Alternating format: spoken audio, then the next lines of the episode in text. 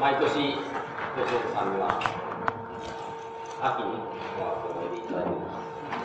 数えてみますと、今年で5回目になるわけです。5回も続けて、小さな音学校においでいただいていることを本当に感謝したいと思います。今年は、ホフマンスタールについてという題で、もう少し何か詩人のいた方の間に題をつけたらどうかというふうにお話をしたんですけど、いや、ホフマンスタールについていいと言われますので、えー、あまり色気のない題ですけど、ホフマンスタールというのか知らない方がいる学生にはお見かけまして、えー19世紀か20世紀にかけてのドイツの詩人である作家である作家であった今日吉本高谷。吉本高橋氏については今更ここにい。らっしゃる方にはお話する必要もない。と思い。ます、早速お話をい。ただきますそれからあのテープレコーダーをお取りになってあるんですが毎年申してくるんですけれどもそれはあの、お取りになってもい。い。んですけれども、ぜひ個人的にお伝えください、えー、プレゼンも活字とかそうい。った、あの、ガリバンでやってもらったとい。うことなさい。ませ。著作権法がござい。まして、えー、いずれ、この講演が載るかもしれません。昨年お話しいただいた芥川堀立原というお話は、磁場という雑誌に春が始まっているというですそれでは、今、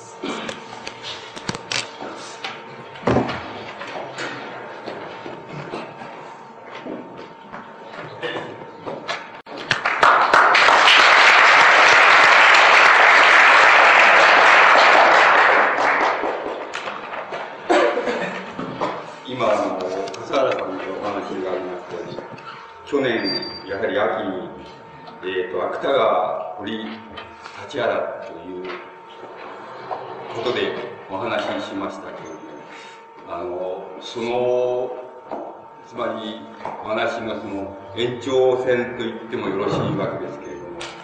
えー、まあ、あの、それらのその、去年お話した作家、詩人たちのその背景、背後にあって大きな影響を、まあ、あの直接あるいはその感性的に与えられた詩人の一人が、まあ、ホフマンスタールで今日はあのホフマンスタールについてっていうことであの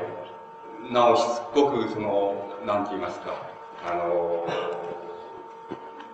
えー、つまりローローマン的であるっていうローマン主義であるローマン的であるっていう言葉はどういうことなのかでそれが、えっ、と、日本に与えた影響、日本の作家詩人たちに与えた影響と、影響の受け取り方っていうのは、どういう意味があり、それから、それはどういうふうに考えたらいいもんだろうかっていうようなことを、あの、ホフマンスタールを、まあ、どう言ったらいいんでしょう、その、あの、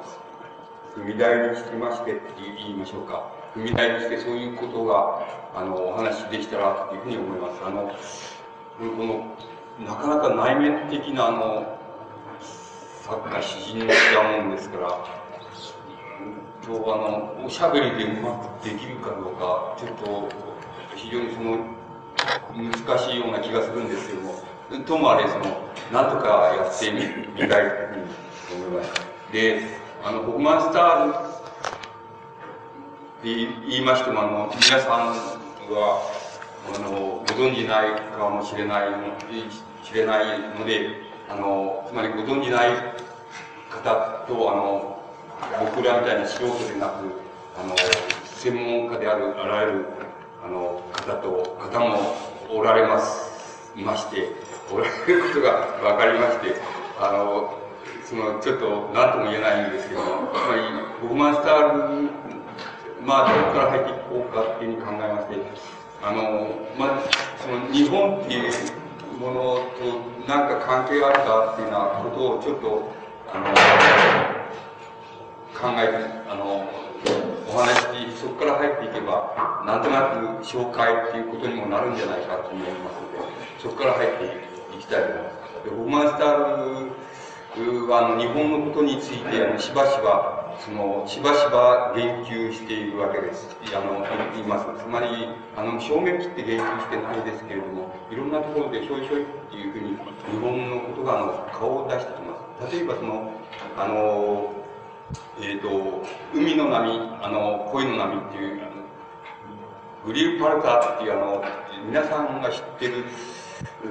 作品だったら、ウィーンの次音楽史っていう小説を書いた、その、やはり劇作家であり、あの作家である、その、あの、ウィーンの、その、ホフマンスタールと同じ、その、オーストリアの、まあ、作家詩人なんですけども、その人のその恋、海の波、恋の波っていう、あの、作品のその、書評の中で、あの、ちょっと日本のことについてあの触れています。で、その、どういう触れ方をしているかって言いますと、その、あの、東の方の、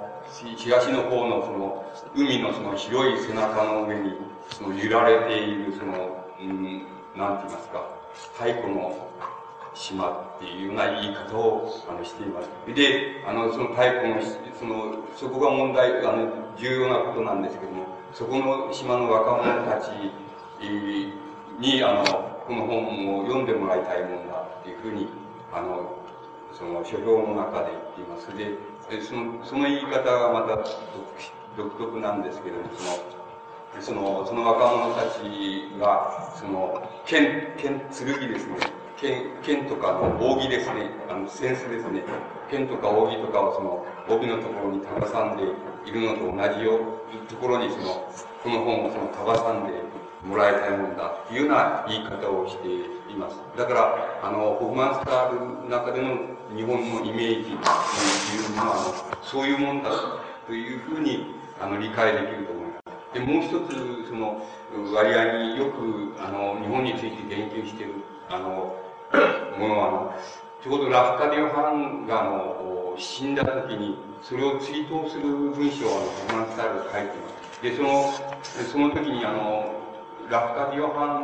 ンが死んだ。つまり、この人は、あの、日本の養子みたいな、あの、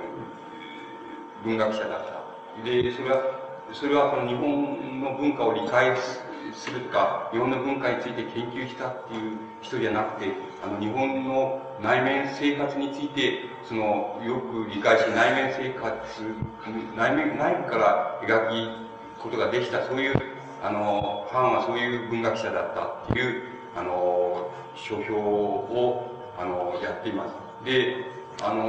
もう一つ、その、えっ、ー、と、あの、まあ、重要だって、重要言いますか、あの、非常に特殊な、あの、触れ方っていうのをしてるのあの、アンドレアスっていう、あの、えっ、ー、と、これは、あの、生涯こだわった、あの、えっ、ー、と、ホフマンスターの作品がありますけれども、その、三人の作品ですけれども、その作品の、その、いくつかのいろんな意向っていうのがあるわけですけども、その、いくつかの意向の中で、その、あの、マルタ教会の修道士が出てくるわけですけども、その修道士の話が出てくるわけですけども、その修道士がその、なんか、あの、階層にふけるところで、その、あの、日本の、あの、巡礼と一緒に、その、旅を、旅をしたことを、その、思い、思い出してるっていうようなところが、あの、出てきます。で、その、えー、その、どういうところで出てくるかと、日本の巡礼っていうのが、あの、その、まあ、あの、その、なんて言いますか、その、朝、その、日の出を拝むっていうその習慣があって、あその日の出を拝むところで、その、拝むっていうところで、あの、日本のその巡礼と一緒に旅をした、そういう思い出が、あの、えー、その、蘇ってくるっていうのは、そういう言い方を、あの、しています。で、あの、これらの、ホフマンスター、僕はあの、素人ですからよくわからないんですけれども、つまりホマンスタールがあの日本についてのイメージをどこから取ってきたかって考えますと、その一番大きな、あの、なんて言いますかね、あの、その入り口って言いますか、それは多分ラフカリオファンだだったんじゃないかなっていう気がします。で、ラフカリオファン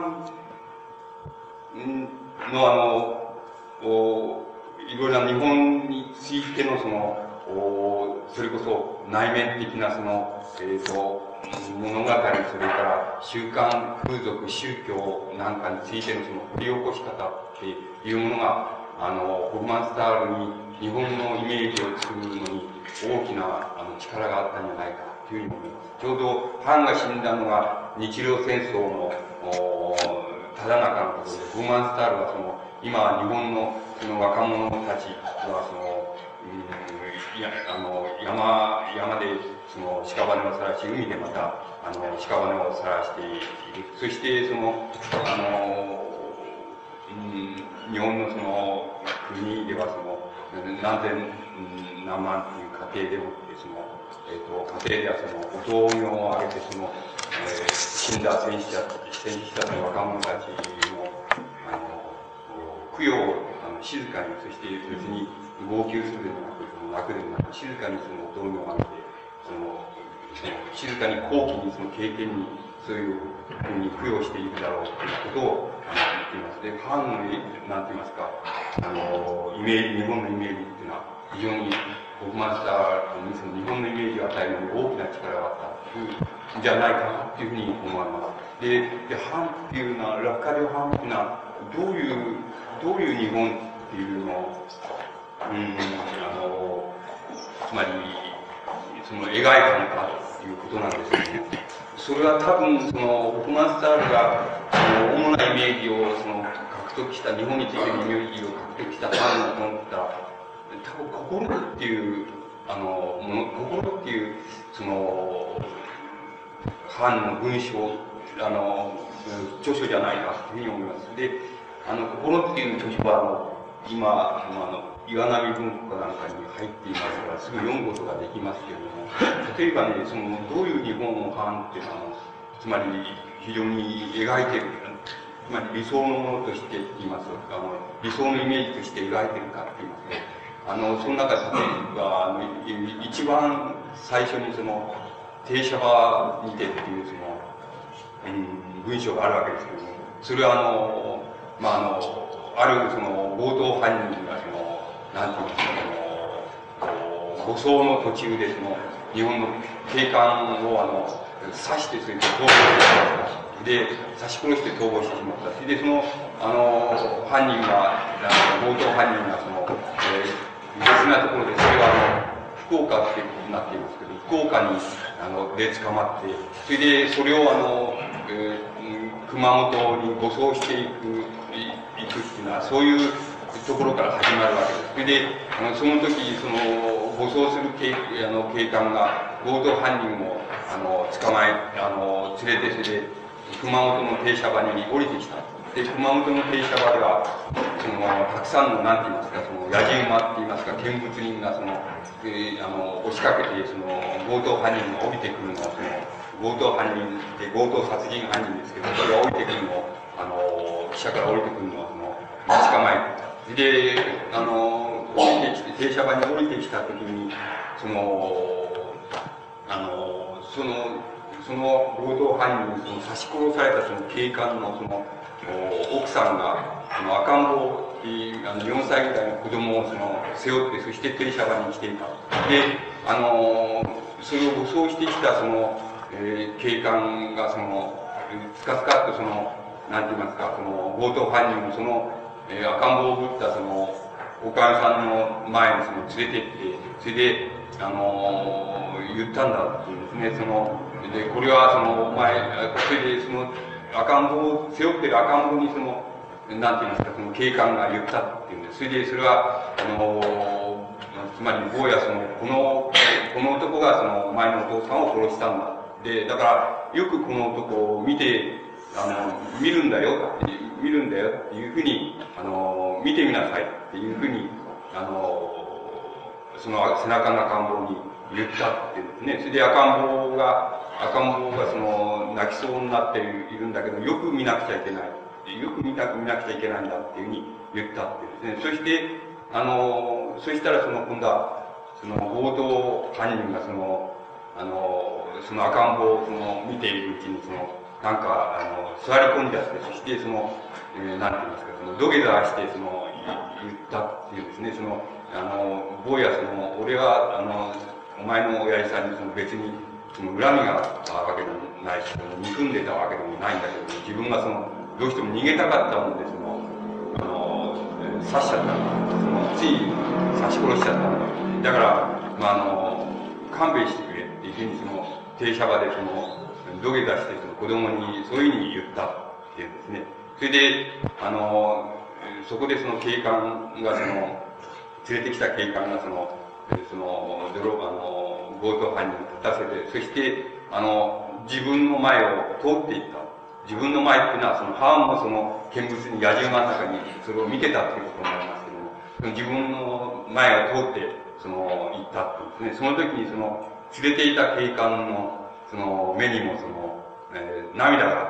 たんですね。それで、あの、これが要するに日本だっていうふうに、母が言ってるわけです。だから、母の言ってる、その、つまり理想の日本のイメージっていうのは、あの、そういうイメージなわけで、これは、えっと、まあ、そのことが実際にあったわけでしょうから、明治時代のその日本の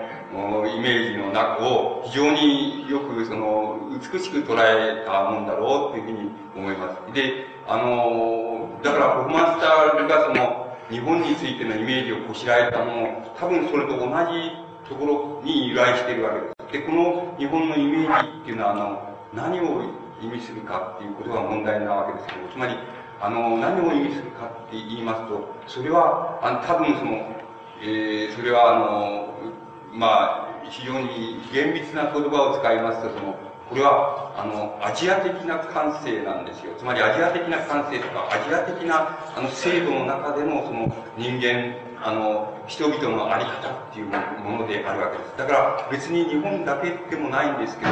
あの、つまり、アジアっていうのはそういうもんだっていうふうに考えられた方がいいと思うんですけど、まあ、いろんなバリエーションがあってもそういうもんだっていうふうに考えられた、あの、がいいと思うんですけど、そのアジアでは、あの、つまり人々っていうのは、あんまり、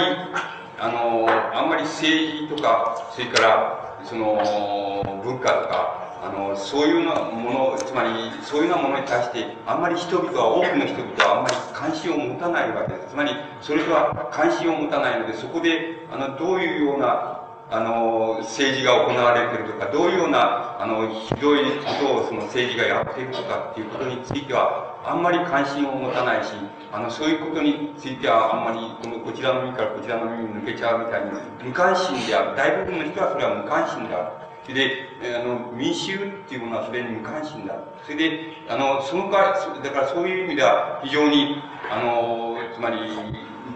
アジアっていうのは全部アジアの民衆ってのは全部ろくでなしだって言えばろくでなしなわけです。つまり、全然そういうのにあんまり関係ないっていうの関係ないんだ。だから、どんな悪いことしてもそんなことは、あの、自分とは関係ないよっていう、本当は関係あるんですけども、関係ないよっていうふうに考えるのが、アジアにおけるその民衆っていうもののあり方だっていうふうに思います。で、それと同じような、あの、また別な意味合いでは、そこでは、やはり、今、ハンがその、なんて言いますか、美点として、それをあの、裏返しているわけですけども、美点と言って裏返せば、そこではあの、なんか人々がその、なんて言いますか、そのギクシャクをしてなければ、その、なんて言いますか、その、相互に、その、冷たく、その、背きがあって、その、万人が万人にとって、その、孤独であるっていうのは、そういう、あの、つまりヨーロッパの民衆の、近代的な民衆っていうのものを、の持っていない、そういう、なんか、その古い昔のその村落共同体が培っていったその相互扶助感情とか、あの、相互神話感情とかっていうようなものが、まだその、どっかにその生きている明治時代だったらそう、なおさらそうですけど、そういうような、それを捉えていきますと、割合にそれは、その、その捉え方の次元で言いますと、割合にそれは、あの、人、人類のその、社会にとって割合に理想的な、あの、つまり、理想的に描かれる社会の像っていうのはもう、またその中にあの含まれているわけです。ですから、あの、そういう、多分、あの、ハンが、つまりヨーロッパのその近代人として、あの、多分そういうふうに、あの、日本っていうものの、明治における日本っていうものの美点をそういうふうに捉えたんだろうっていうふうに思います。けれども、これを美点だけ捉えたのは、美点として捉えただけだっていうことは、その、これは反の、つまり、あの、やむを得ざる偏見であって、これは一面から言ったらとてつもない、あの、とんでもないことであって、あの、これはどんな、つまり、どんな、その、ひどいその権力者が、その、あの、上を通り過ぎようが、その、どんなことをしようが、あるいは、また言いますと、自分の他の村落共同体とか、他の国家の国の民衆とか、そういうものに、ものがどんな風になっていると、どんな風にその人たちに対してその、なんて言いますか、その、暴虐を働こうと、そんなのは全部感知しないっていうのは、ある意味では、そういうふうな、その、非常に、もう、ものすごい弱点でもあるわけです。だから、あの、ファンが描いた、その日本っていうのの美点っていうのは、美点には違いないふうに思います。つまり、これはあの、近代的観点、近代的な観点から、西洋近代をつまり、模範にした観点から、これを、あの、これは美点じゃない、その古いんだ、古いんだっていうことになりましょうし、あの、皆さんのようにも、もはや、つまり、あの、カルチャーの崩壊期、文化の崩壊期に、その、自分の教養を身につけている人たちにとっては、こんなの古臭くてお話にならないっていうふうに思われるかもしれないけども、そうでもないので、この、あの、遠い未来に描かれる、あの、理想っていうもの、大してこれとは違わないっていうのは、これ、そのままではないけれども、これの、つまり、弱点も除去したものでありますけれども、大して違わないイメージでもあるわけなんです。だから、あの、そういう意味合いで多分、ファンはあの、その日本に何かす、すでにもうヨーロッパにないものっていうようなものをあの求めて、求めて、それで、それを、その美点を非常に拡大していったところで日本のイメージを作り上げたんだというふうに思います。しかしこれはもう繰り返して申し上げますけれども、これはとてつもない、あの、一方ではひどいもんだって、つまり、あの、ひどい、あの、その、なんて言いますかね、ひどい感性だってね、それで、もう、この、もうあらゆる名門っていうか、つまり、門前さ、名門さ、そのね、迷信、その、とてつもないその、許容性、それから、その、とてつもない排他性っていうのは、もまたこういう美点の中に同時に含まれているっていうことがわけなんです。これが、いわば、あの、日本っていうもののその、内側から見た日本っていうものと、それから、あの例えば、あの、その外側から、外側からあの日本を日本、外側から、あの、ある、その、入社格でその日本の中に入ってきて、そしてその日本を内内部から捉えていくんですけども、美化して捉えている、そういう、あの、西洋、あの、ヨーロッパの、あの、近代の捉え方っていうようなものを、それとのその、相違っていうようなものが、あの、そこにた、多分その、現れているっていうふうに思います。で、あの、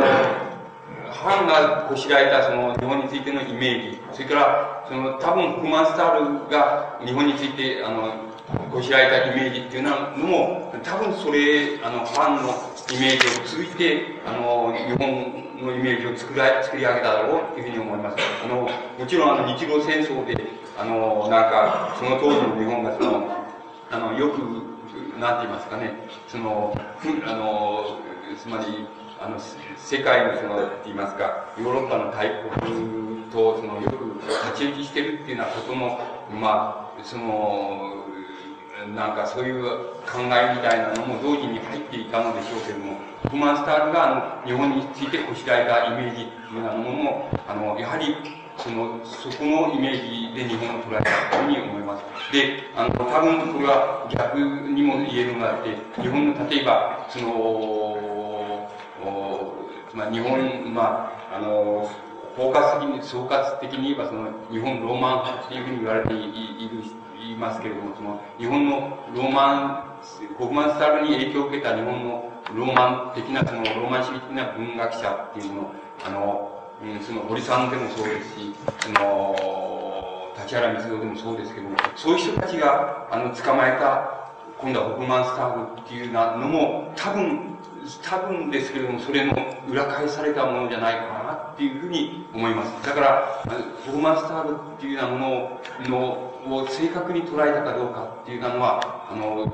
多分、なかなか疑わしいところがあるように思います。だから、その問題っていうのも、あの、日本の、あの、ローマ主義的な文学者たちが持っていた問題の中にそれが含まれているだろうというような気がします。その問題が、まあ、いわば解けてきますと、あの、解けてきて、それで、その問題がうまく、あの、いろんなニュアンスも含めてうまく、あの、おしゃべりできればいいんですけども、なかなか難しいかもしれません。あの、で、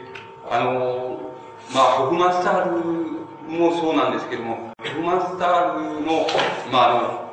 えー、その、主な作品、あの、三分の作品っていうのを見ていきますと、その何が、あの、捉えられるかって言いますとね、あの、やっぱり物語っていうもの、あるいは小説でもいいんですけども、物語、あるいは散文ですけども、物語っていうものなの、原型っていうようなものを、あの、ものの問題っていうのが一番、あの、大きく浮かび上がってくるわけです。これはあの、物語の原型っていうのは、あの、どこに、どういうことにありたいかって言いますと、その、一つはこういうことなんです。あの、日本のあの、あの、言葉で言えば、その、なんて言いますか、その日本の言い方、つまり折口信夫なんかが言った言い方で言えば、その紀州流理譚っていうことなんですけどね、つまり、あの、別な言い方でもしてもいいんです。つまり、紀州、あの、基人、あるいは紀州、巡回譚って言っても、巡回譚って言ってもいいんですけども、あの、ある、あの、主人公があって、その主人公が、あの、様々なその、遍歴をするわけです。遍歴をして、それで、様々なことに、その、遭遇するわけです。それで、その遭遇して、あの、非常に、あの、なんて言いますか、その、危機に陥るわけですけども、その危機に陥って、陥ったところで、その、様々なことが、出来事が起こり、そして、その、しまいにその、その危機を切り抜けて、あの、何か終末に行く。その終末っていうのは、あの、切り抜けられた危機のまんまに、あの、死んでしまうこともあるわけですけども、また、あの、ハッピーエンドになって、あの、なんて言いますか、危機から脱出して、その、あの、幸せになるみたいなことでもいいんですけども、つまり、あの、ある主人公がそういうふうに遍歴して、その主人公は、あの、神々であってもいいわけですし、それから、あの、英雄であってもいいわけです。それから、王様であってもいいわけです。つまり、あの、誰、古事記であってももちろんいいわけです。で、その、あるそういう騎手が、あの、あの、まあ、あのもう少し、あれして言いますとね、その、少しその身をやつしましてね、で、身をやつしまして、その旅に出て、そして、あの、様々なことに、その、様々なその困難なことに遭遇して、そして、どん底までその、陥るわけですけれども、そのどん底を何、とか切り抜けて、それで、あの、幸せになるみたいな。それから、それじゃなければ、あの、どん底のまんま、その、その、死に、死んでしまうとか、あの、結末はどういうふうにも取れるわけですけども、あの、あらゆるその物語の原型っていうようなものは、あの、そういうその、なんて言いますか、紀州流理観って言いますか、紀州巡回観って言いますか、あの、そういうものが、あの、物語とか、あの、小説とかの原型であるわけです。これは、あの、この原型っていうようなものは、あの、えっ、ー、と、つまり、あの、神話から始まりまして、そして、まあ、近代あの、小説、あるいは現代小説まで全部貫徹している、あの、物語の原型です。つまり、小説の原型っていうのは全部そういうふうに、あの、貫徹しているわけです。ですで、あの、この、この型って言いますか、物語の原型って言いますか、この型っていうようなものに、あの、固執するかどうか、つまり、物語の型に固執するかどうか、固執して、あの、あの、表現をするか、つまり作品を形成するかどうかっていうことは、あの、ローマン的な、あの、考え方、つまりロマン的な理念っていうようなものの非常に大きな、あの、要素だっていうことができます。で、あの、つまり、この方は例えば、あの、現代の小説だったらもう、めちゃくちゃに壊れているわけですし、また、あの、意識的にこの方を壊すっていうことが、あの、非常に、あの、現代小説の課題みたいになっているわけです。あの、けれども、これも、あの、原型を壊すっていう意味合いで、それが課題になっていることだって、原型はあくまでも今言いましたように、騎士有利感っていうようなものの中に、あの、物語の原型があるっていうふうに言うことができます。この場合にあの、ローマン的っていう概念、つまりローマンスターなんかがその、非常に体現したその、あの、ローマン的っていう概念、あるいは理念の中での、あの、三文の形成の仕方、あるいは小説形成の仕方、あるいは方法っていうようなものの非常に大きなポイントは、この、あの、騎手流理観の形をですね、あの、形を、あの、固執するっていうことが非常に重要な要素なわけです。つまり、これを固執するために、あの、どういうことになるかって言いますと、あの、補修する、これを補修すると、あの、どこが、どれが、何が蘇ってくるかって言いますと、一つあの、神話っていうようなものが、あの、蘇ってきます。この神話っていうようなものは、あの、例えば、あの、ギリシャ刺激みたいなのを取ってきてもいいわけです。このギリシャ刺激の主人公っていうのも、やっぱり同じです。つまり、あの、紀州流理観との形を取ります。つまり、あの、これは、あの、えー、その劇作あのの形をとってもあの劇の形をとってもやはり同じであって紀州流感と同じパターンを取ります型を取ります。でその型はやはりあの主人公っていうようなものがあの非常にあの難しいつまり困難な場面にあの困難な場面あるいは悲惨な場面にあの陥れられていてそしてその主人公が、あの、主人公が、あの、非常に、あの、その刺激的な、あの、悲劇的な感じ方っていうようなものを、あの、その、苦しめられ方っていうようなものをし、で、刺激的な感じ方っていうようなものをさせられて、そして、あの、それを耐えて耐え忍んで、その耐え忍んで、もはやそれがもう、もうこれ以上は耐えられないっていうようなところまで耐え忍んだところで、あの、いわば何かあの、どう言ったらいいんでしょう、その、出口が見つかって、つまり、もう事件が解決していって、そしてそのハッピーエンドになるっていうのが、例えばギリシャ悲劇の原型であるわけです。だから、あの、例えば、ホフマンスタールのその、例えばアイス記録の、あの、戯曲を、いわば、あの、現代版にして、つまり、エレクトラなんていうのはそうですけども、あの、現代版にして、あの、描いていますけども、やはり、あの、そのパターンっていうのは、あの、物語のパターンっていう原型っていうようなものをやっぱり使っています。で、あの、例えばそれじゃホフマンスタールがその、例えばエレクトラなんかで、あの、アイスピオスの同じその戯曲なんですけども、戯曲を描く場合に、あの、再販して描く場合に、その、どこが違うかっていうことなんです。それが、あの、悲劇っていう、悲劇の取り方っていうことが違うんです。つまり、あの、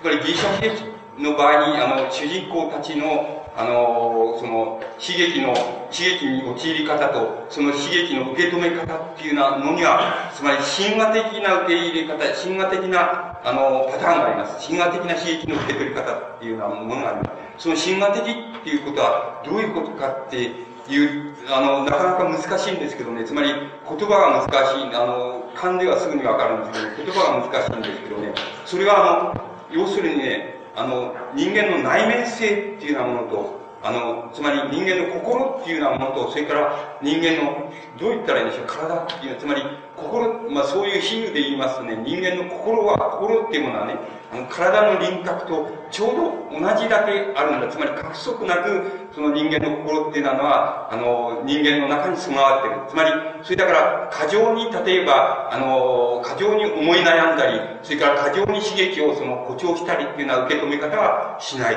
しかし、ああくまでも刺激、悲しい出来事、外面的な出来事があったらば、それを悲しい出来事として、あの、受け取る。受け止める。そしてそれを耐え忍ぶっていうのは、それは、あの、それが一つ神話的なパターンであるわけです。つまり、神話的な刺激の受け止め方です。ところで、あの、あの、つまり、ホフマンスタールの、あの、その刺激の受け止め方、あの、は、例えばその、エレクトラなんていうのは、その、非常によく、それを比較すればすぐわかるんですけども、非常によくわかるんですけども、つまり、あの、主人公の悲劇の受け取り方が違うの、受け止め方が違うの、それは非常に内面的なわけです。つまり、この内面的っていう意味合いは、あの、非常にキリスト教的なわけです。つまり、あの、ギリシャ、ローマ的で、あローマ的っていうのはキリスト教的の初期にあたりますけども、つまりギリシャ的ではなくて、あの、ローマキリスト教的なわけなんです。つまり、どういうかって言いますと、内面の中にあくまでもその、落ち込んでいくわけです。主人公落ち込んでいきます。その場合に、あの、内面を内面として落ち込んでいくわけです。だから、あの、ちょうど悲劇の受け止め方は、あの、ちょうど人間の体のその、どういったらそういう比喩で体の輪郭と同じところでしか心を働かせないんだと。つまり悲しいことがあっても嬉しいことがあっても、あの、過剰にそれを誇張したり、あの、精神を精神するって言いますか、そういうふうに受け取ることはしないんだって。それがあの、あの、その、ギリシャ悲劇的な受け取り方とすれば、あの、ホフマンスターブなんかのその、受け、あの、悲劇、あの、あるいは苦悩とか苦しみとかっていうものの受け取り方は、あの、ローマキリスト教的です。つまり、あの、どう言ったらいいんでしょう？つまり、内面の、こう外面の知見、あの、悲しい出来事が自分に降りかかりますと、その降りかかった出来事を自分の内面でもって再構成したり、誇張したり、あるいはも暗くしたり、あの、あるいはその、ああの、恋に明るくしたり、あるいはイロニーにしたり、つまり、あの、逆説にしたりっていうのは、様々な操作を内面の問題としてしていく。それでそういう、あの、いわば苦しみを、あの、こう内面で作り出していくみたいな、そういう受け止め方は、あの、例えば、主人公たちがするっていうようなふうに、あの、例えば同じギリシャ人種を取材、あの、え、世代にとった、あのー、戯曲を作っても、そういうふうに主人公のあの内面の苦しみ方を、そういうふうに、あのー、あのー、指していきます。つまり、あの、そういう指していくところに、例えば、あのホフマンスタールは、まあ、その象徴の一人ですけども、その、ローマン、近代、近代のそのローマン主義的な受け取り方っていうようなものの、いわば物語の原型に対する考え方っていうのが、あの、現れているわけです。だから、それは多分その、あの、神話と、それから、あの、神話、つまり、神話の後に、その、そういう言い方をしますとね、神話の後にその、来るのはその、つまり、あの、英雄なんですよ。つまり、つまり、こんな英雄、つまり神話っていうようなものが、神々っていうようなものが人間にとってまだ、その、非常に信じられていたって言いますか、リアルに信じられた、いた時に、活動するその物語の、その、つまり人々の物語の登場人物が神々ってあるわけですけど、またその演ずる悲劇は神々の悲劇であるわけですけど、もはやあの人間にとって神々がもはや信じられない、それほど見事には信じられなくなった時に、今度は英雄っていうようなものが、いわば物語の原型の中に登場する主人公であるわけです。で、その今度は英雄っていうようなものが、今度は信じられ、もはや信じられないっていうような風になっていきますと、物語のに登場してくるのは、まあ、それは王様であったり、また、それは、あの、貴族であったり、そういうふうになっているわけです。で、王様であったり、貴族であったり、なんていうものがもう人間の中で、あの、多くの人々の感性の中で信じられなくなったらば、ただの人が出てくるわけです。で、ホフマンシュタールの、あの、は、物語の原型は、いわば神話のところ、あるいは神話から英雄時代のところ、英雄のところ、そこら辺のところに物語の原型の置き方をしていますけれども、あの、ホフマンシュタールがアンドレアスなんて例えば代表作の中であの出てくる主人公っていうのは裕福な商人というようなふうにあるいは裕福な商人の息子とかそういうようなものが主人公になっていますそういうふうに設定されていますしかし例えば現代だったらば裕福な商人の主人公を例えばあのーあの、設定するっていうことも、例えば三文の中では信じられないでしょう。つまり、我々の中ではもし、もはや、現代では信じられなくなってくる、なっていくでしょう。だから、そこではもはや、あの、もうごくありふれた、あの、ありふれた人間、人間が、つまりごく、ごく平凡なありふれた人間が、ごく平凡なありふれた出来事にぶつかる。あの、喜劇でもなければ喜劇でもないってことにぶつかるっていうようなことが、いわば、あの、小説の主人公になって、そういう小説が描かれるようになるわけです。もっとそれが解体していきますと、もはや、あの、人間っていう概念が信じられない。つまり、人間なっていう概念が信じられない。だから、人間を、あの、主人公にするよりも、あの、事件を主人公にした方がいいとか、事件の中に、あの、もはや影のようにその人間がもう、なんて言いますかね、溶けてしまった、そういうのを主人公にした、つまり、主人公のいない小説と言いましょうか、人間のいない小説と言いましょうか、そういうようなものを、あの、もはや作る以外ないっていうような風に、例えば、現代小説っていうようなものも、あの、なりつつあります。しかし、そのなりつつあるっていうことは、あの、決して、あの、偶然でも何でもないのであるし、また、あの、別に、あの、新しいことでも何でもないです。つまり、あの、これは、その、なんて言いますか、人間っていう概念が、あの、どういうふうに、その、歴史の時代を、歴史時代をついてどういうふうに変遷していったかっていうことに正確に対応しているだけで、つまり、そういうことを、あの、よくよく見通すっていうことが非常に、あの、興味深いことだ、のように思います。で、日本の例えばローマン主義的なあの、文学者たちが、あの、一様にその、できなかったことは、そのことのような気がします。その、つまり、自分が何、何をしているのかっていうことについて、あまり自分で、あの、見通すことができていないっていうこと、なかったっていうことが、あの、非常に重要な問題なように思います。ですから、多分、ホフマンスタールについての日本のローマン主義的な文学者的な理解っていうようなものも、多分そうじゃないかって気がします。でも、これはあの、えっ、ー、と、様々なニュアンスを抜かしまあの、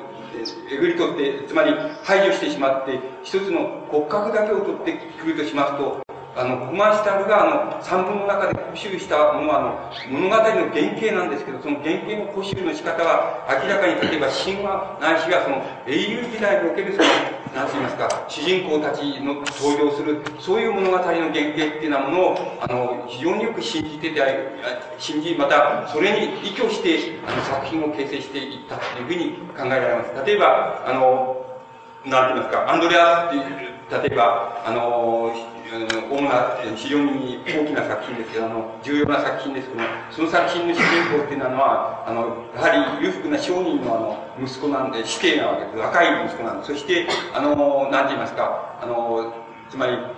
両親の元からその独立して、独立するために、あるいは独立独立して、その、あの、様々な、その、社会の、その、様々な出来事って言いますか、ことを体験するために、その旅に出ていくわけです。それで、その、ウィーンからそのベネツィアへ、その、なんて言いますか、いわば、その、修行の旅なんですけど、つまり皆さんみたいな意味で留学するっていう言うでしょう。つまり、留学するっていうような意味と同じことです。つまり、あの、修行の旅に出るわけです。で、つまり人生体験を積むために、あの、親の元を離れていくわけです。それで、行ってそこで、あの、やはり、あの、うん、なんて言いますか、その、うん、その、そういう物語のパターンは、その、いつでもそうですけども、そこで例えば、あの、途中でベネチアに行く、途中でその、ある大きな農家にその、止めてもらうわけです。で、そこの農家に、その娘さんがいるんですね。で、あの、このことも割合に物語にとって、小説にとっては割に原型的なんですけども、その、あの、そこに娘さんがいて、そして娘さんと、まあ、言ってみればその、非常に、えー、恋に陥るみたいに陥るわけです。で、あの、恋に陥るっていうところを、つまり、恋に陥るっていうことは何かって言いますと、つまりこれは物語的な原型で言いますと、つまり騎手流理譚っていうようなもの、あるいは騎手巡回譚っていうような、その原型で言いますと何に該当するかって言いますと、それは悲劇っていうことに該当するわけです。で、悲劇に該当する。ですから、あの、その途中で、その、農家の娘さんとその恋に陥る、その恋に陥った時に主人公が、あの、こう、なんて言いますか、感ずる感じ方とか、その、その主人公の振る舞い方、あるいはその恋愛の仕方、恋の仕方っていうのは、そのことの中に、いわば、あの、つまり、最もよく、あの、その、作品の、つまり、この、書くっていう、あの、書くと言いますか、つまり、作品の一番その寛容の本質的なところが現れてくるわけです。だから、ホーマンスタールの場合にはどう現れるかって言いますと、アンドレアスっていう作品で言いますと、その、で、その、あの、その農家の娘さん、ロマーナって言うんですけど、その娘さんとその恋に陥る。そして恋に陥ったところで、あの、あれなんです。つまり、あの、非常に、あの、悪い、つまり、暗いイメージっていうようなものを、ものに、あの、ものをあの、思い浮かべるわけです。その暗いイメージっていうようなものは、あの、その、相手の娘さんに対するイメージじゃないんですけど、そのは非常にいいイメージなんですけども、あの、自分が夢の中で描く、あの、夢を見る、その夢の中で出てくるそのイメージは大変暗いわけです。で、あの、例えばその、その中でその、えー、その夢の中でその、例えば自分が子あの子供の時にその、なんて言いますか、犬、犬をその、なんか、いじめて、その、なんか踏み潰して、それで、背骨、犬の腰骨をその、踏み潰して折ってしまったっていうのは、そういう、あの、体験があって、それが、あの、夢の中に出てくるわけです。それで、その犬っていうのは、どういう犬かって言いますと、なんか、あの、人にこびるような、その、そういう犬で、その、で、自分が、あの、自分にだけ、その、なんかそういうふうにへりくだったような、その、目つきをするのかと思ったら、そうじゃなくて、その、近、あの、近所のその、なんて言いますか、強い犬が来たら、その強い犬に対しても、そういうような態度をするっていうのが、その、に腹だ、腹立たしく、苛立たしくなって、それで、その犬を踏み潰して、それで、あの、腰の骨を、お、お、あの、お、あの、踏み潰しちゃうっていうのは、踏み潰して折っちゃうっていうのは、そういう、この体験の夢みたいなのが出てきたり、から、夢の中でその、ロマーナっていうその娘さんがその殺されるその叫び声が出てきたり、そういう、なぜかそういう、あの、夢を見るわけです。そして、あの、夢が覚めてみます、覚めてみると、その自分がその、なんて言いますか、途中でその、従者として雇った、その男が、あの、泥、強盗であって、それで、あの、その、止まった農家のその、あの、なんて言いますか、女中さんって言いますか、その、召使いの女の人をその、なんか縛り上げて、そして自分があの父親からその、つまり、あの、しつまり修行に出てくるんだ、人生体験をしてこいって言われて、その、あの父親からもらったそのお金の大部分がその、それ持ち逃げされて、あの、しまってくるんです。それで、あの、その、持ち逃げしたその、従者で、で、泥棒だったその男は、その、女中さんを縛り上げただけじゃなくて、その、犬を、あの、そこの犬を、農家の犬を殺してしまって、あの、追い立てたので殺してしまってるわけです。で、あの、自分が外に出ていくと、その、あの、その農家のその、下男の人がその、なんかその犬をその、土の中にうずめているところが、ところに出会うわけで、あの、その時に主人公が、は感じるわけですけども、つまり、あの、自分が夢の中で見た犬っていうようなものを、あの、ここで殺されて、その、今、このベナの人がその、うずめているこの犬っていうようなものも、これは関係があるんだ。この、何、何に関係があるかっていうと、自分の内面に関係があるんだ。で、自分の内面っていうものは、あの、こういうふうに、あの、事物、つまり、こういう何でもないような、あの、ただの生き物みたいなのを、なんか、呼び寄せてしまうって言いましょうか。その呼び寄せてしまう、そういうものが自分の中にあって、これは全部関係があるんだ。突き詰めていきますと、あの、すべての出来事っていうのは全部関係があるんだ。そしてその関係っていうのは、全部自分の内面の、あの、なんて言いますか、その、苦しみみたいなのに関係してくるんだ。で、自分がこんな風にあれこんな目にあの出会ったのも、多分、その、そういうことなんだ。その、何か関係があるんだと。何かと関係があることなんだ。で、あの、こんなことは、あの、父親なんかに、例えば、あの、旅から帰って父親なんかに言ったら、父親が大変、その、驚く、あの、嘆くだろう。で、自分が、こう、なぜこういう、あの、旅先に行って、なぜこんな、あの、こんな目に自分が、だけが会わなくちゃならないかっていうような問題を考えてみると、自分がもう、あの、限りなくその主人公は、あの、落ち込んでいくわけなんです。で、あの、この主人公の落ち込み方っていうようなものの中に、例えば、あの、ホフマンスタールの、あの、なんて言いますか、あの、作家としてのその特徴があります。また、あの、その背背後に、あの、考えられる、その、いわば、あの、その、ローマン的っていう、ローマン的な、あの、受け、その近代ローマン主義っていうようなものの持ってるその、なんて言いますか、悲劇っていうのは、つまり、悲劇の受け取り方って、受け止め方っていうようなものの、あの、特徴っていうようなものが、あの、えー、そこにあるっていうふうにあの考えることができます。で、あの、ホフマンスタールは、あの、うん、その、この物語、物語の原型っていうようなものを、えっと、うん、つまり非常に極端に、その、極端に拡張して、あるいは拡張っていうのはおかしければ、非常に拡大、拡大して、あの、言っています。で、例えば、あの、どういうふうに拡大しているかと言いますと、この、第672夜の物語なんていう作品があります。で、この物語の中では、あの、その、つまり物語の原型に依存しているわけですけれども、しかしその原型っていうようなものを全部、あの、内面に、内部の問題に、内部の物語に、つまり人間の内面の物語に全部あの、移し入れてしまっているっていうことが、あの、言えます。で、ここで、あの、やはり主人公に設定されているのは、あの、商人の息子なんです。で、あの、商人の息子がいて、その商人の息子は、つまり、うん、割合、その、あの、えー、その裕福な、あの、親からの遺産があって、それで裕福に暮らしているわけです。で、あの、この召使いが、年寄りの召使いが二人と、それから、あの、若い、あの、娘さんのその召使いが二人で、その二人、あの、年寄りの、あの、男なんですけど男の召使いが二人と、それから、あの、若い女の召使いが二人と、その、その四人にその貸し付かれて、で、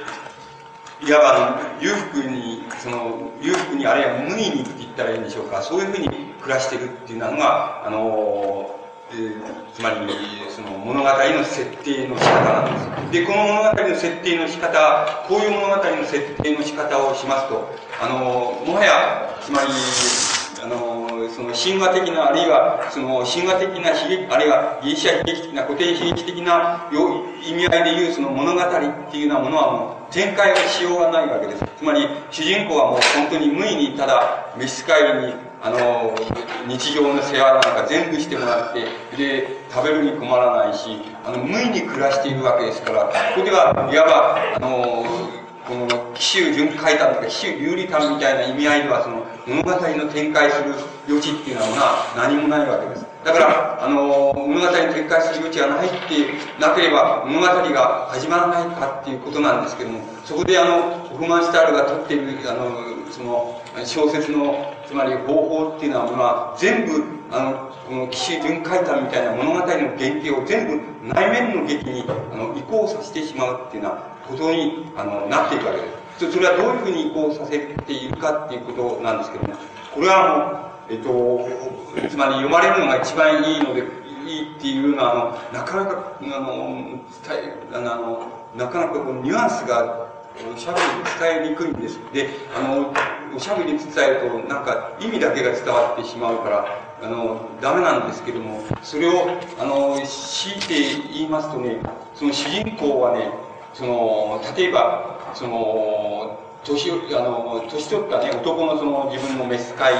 がいるでしょう。その召使いと、例えば同じ家にいてもいながら、あるいは、その、庭の中にその自分が出ている、あの、出ている時でも、その召使い、あの、年取った召使いの視線っていうようなもの、視線って言いましょうかね。その目の線ですけど、視線っていうようなものをいつでも意識させられるっていうことなんです。で、あの、なぜ意識するかっていうことが、ことが内面の問題になるわけですけども、意識させられる時で、その意識の中を強いてその探ってみますと、つまり探っていけば、その、あの召使いたちは、つまり今、あの、まさにその、なんて言いますか、あの、静かに、あの、置い、置いてその死の方に向かって、あの、老いから死の方に向かって、あの、静かに歩んでいるんだっていうような、意識が自分に引っかかってくるわけです。それで、それは、いわば視線として自分の中に絶えず感じられるわけです。例えば、それは外面的に言えば自分が、あの、主人公であり、給料を払っている召使いですから、それ、何らこれをなくて、つまり、何のこれもなく、何の不安もなく、その、まあ、あの生活していればいいはずなのに、なぜかその、老人たちが、あの、今死、に向かいつつあるんだって、老人たちの視線を感じるとき、いつも、あの、老いから死に向かって歩いている、そういう、あの、歩いているっていう、そのことの不安みたいなものが自分に伝わってくるっていうことなんです。それから、あの、娘さんたち、つまり、あの、召使いの娘さんたちも、あの、例えば、どっかで自分、自分を見てるような視線を感じる。で、その見てる視線っていうのは、もちろん、それは、あの、エロス的な問題、つまり、恋とかなんかそういう問題じゃない。しかし、あの、ないんだけど、そういうふうに名付けられないんだけども、しかし若い娘さんが、あの、えっ、ー、と、そこ、あの、どっかで、どっかで自分を見ているっていうふうに、その感じる、そのことの中、そのことは、どうしてもその、なんかあの、えつまりエロスではない、つまりエロスの原型的なエロスというか、そのエロス以前のエロスといいますか、そういうようなものとしてどうしても意識せざるを得なくなる。意識せざるを得ない。だから、それを意識せずに、あの、生きていくこと、あの、生活することができないっていうふうに、あの、そういうふうに主人公は、あの、感じていくわけです。で、その、今度は、その感じ方っていうのものの中に、いわば、あの、刺激性っていうようなものがあるわけです。あの、は、あの、を映し入れているわけです。で、あの、この刺激性の問題は、例えば、あの、引いて言葉で言っちゃうと、その、一つはね、あの、こういう言葉でその、言ってしまえばですね、その、あの、一つはね、あの、被害、つまり、なぜ人間っていうもの、人間はね、なぜ、要するに、被害感、被害感覚って言いましょうかね。あの、何か自分がその見られてんじゃないかとか、何か、あの、自分があの、こう、咎められていいんじゃないかっていうような、そういうものを人間が感じることがあるでしょう。それはもっと極端にいけば、それは被害妄想っていうことになります。で、被害妄想っていうふうになれば、それは、あの、つまり、あの、まあ、いろんなものがリアルに聞こえてきたり、あの、言葉が聞こえてきたり、あの、してきます。つまり、あの、してきたり、道通る人が、あの、自分を監視するために、あの、ついてくるっていうように、あの、監視してついてくる、絶えずついてくるとか、あの、その、自分の、あの、例えば、あの、家の部屋の天井には、あの、マイクが、あの、しつらえられていて、絶えずそれで監視されているっていうような風に、あの、なってみたり、例えば、えっと、あの、えっと、タクシーなタクシーに乗っていると、運転手さんは、全部、それはポリスである、あの、警官であるっていうふうに、あの、思われたりっていう。それで、どこ行っても誰かが見てるとか、あの、なんか監視してる声が聞こえるっていうふうに、極端にいけばなっていきます。それで、あの、つまりその被害感っていうことなんですけどね、あの、被害感っていうようなものは、被害感っていうのは何かっていうことが、あの、非常に内面の大きな問題であるわけなんです。で、あの、この、つまり、この被害感が、あの、妄想の領域まで行って、もっと、もっと極端になっていきますと、その、つまり、あの、この、なんて言いますかね、作為っていう、作為体験っていうふうに言われているものになっていきます。つまり、あの、自分が体育、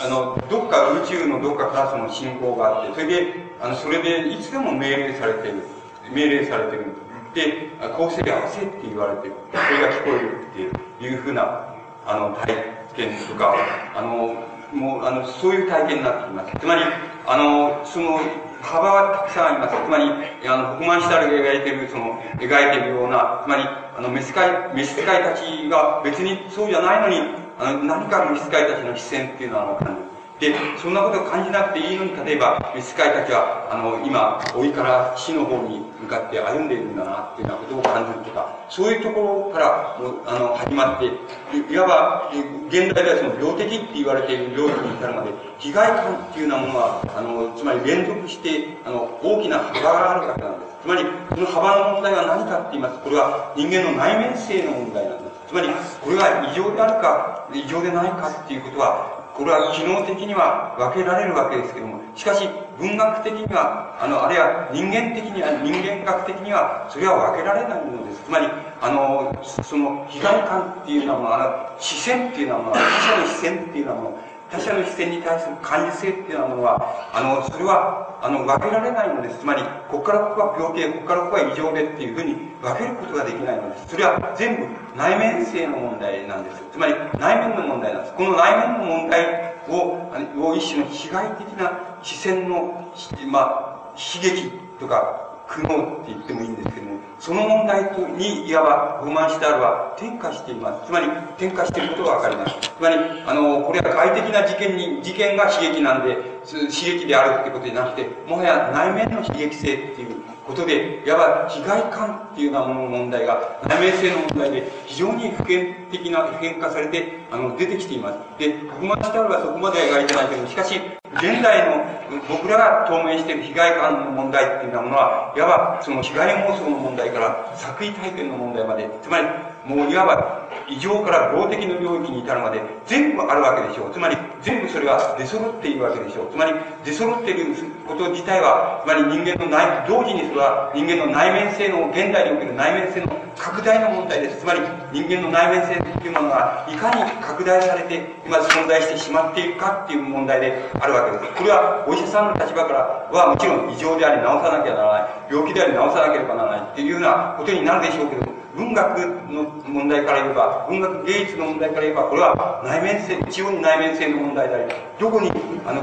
どこに何て言いますか、境界を設けることも、あの、なかなかできにくいのです。つまり、あの、基準を見つけることが大変できにくい問題で、すべてをあの総括してそれは内面の問題だっていうあのいうことができます。それでこの内面の問題のあの発祥点、原点って言いますか、あの起源の問題、つまり起こりっていうものはどこにあるかと言いますと、いわば不満シタルが描いてるその、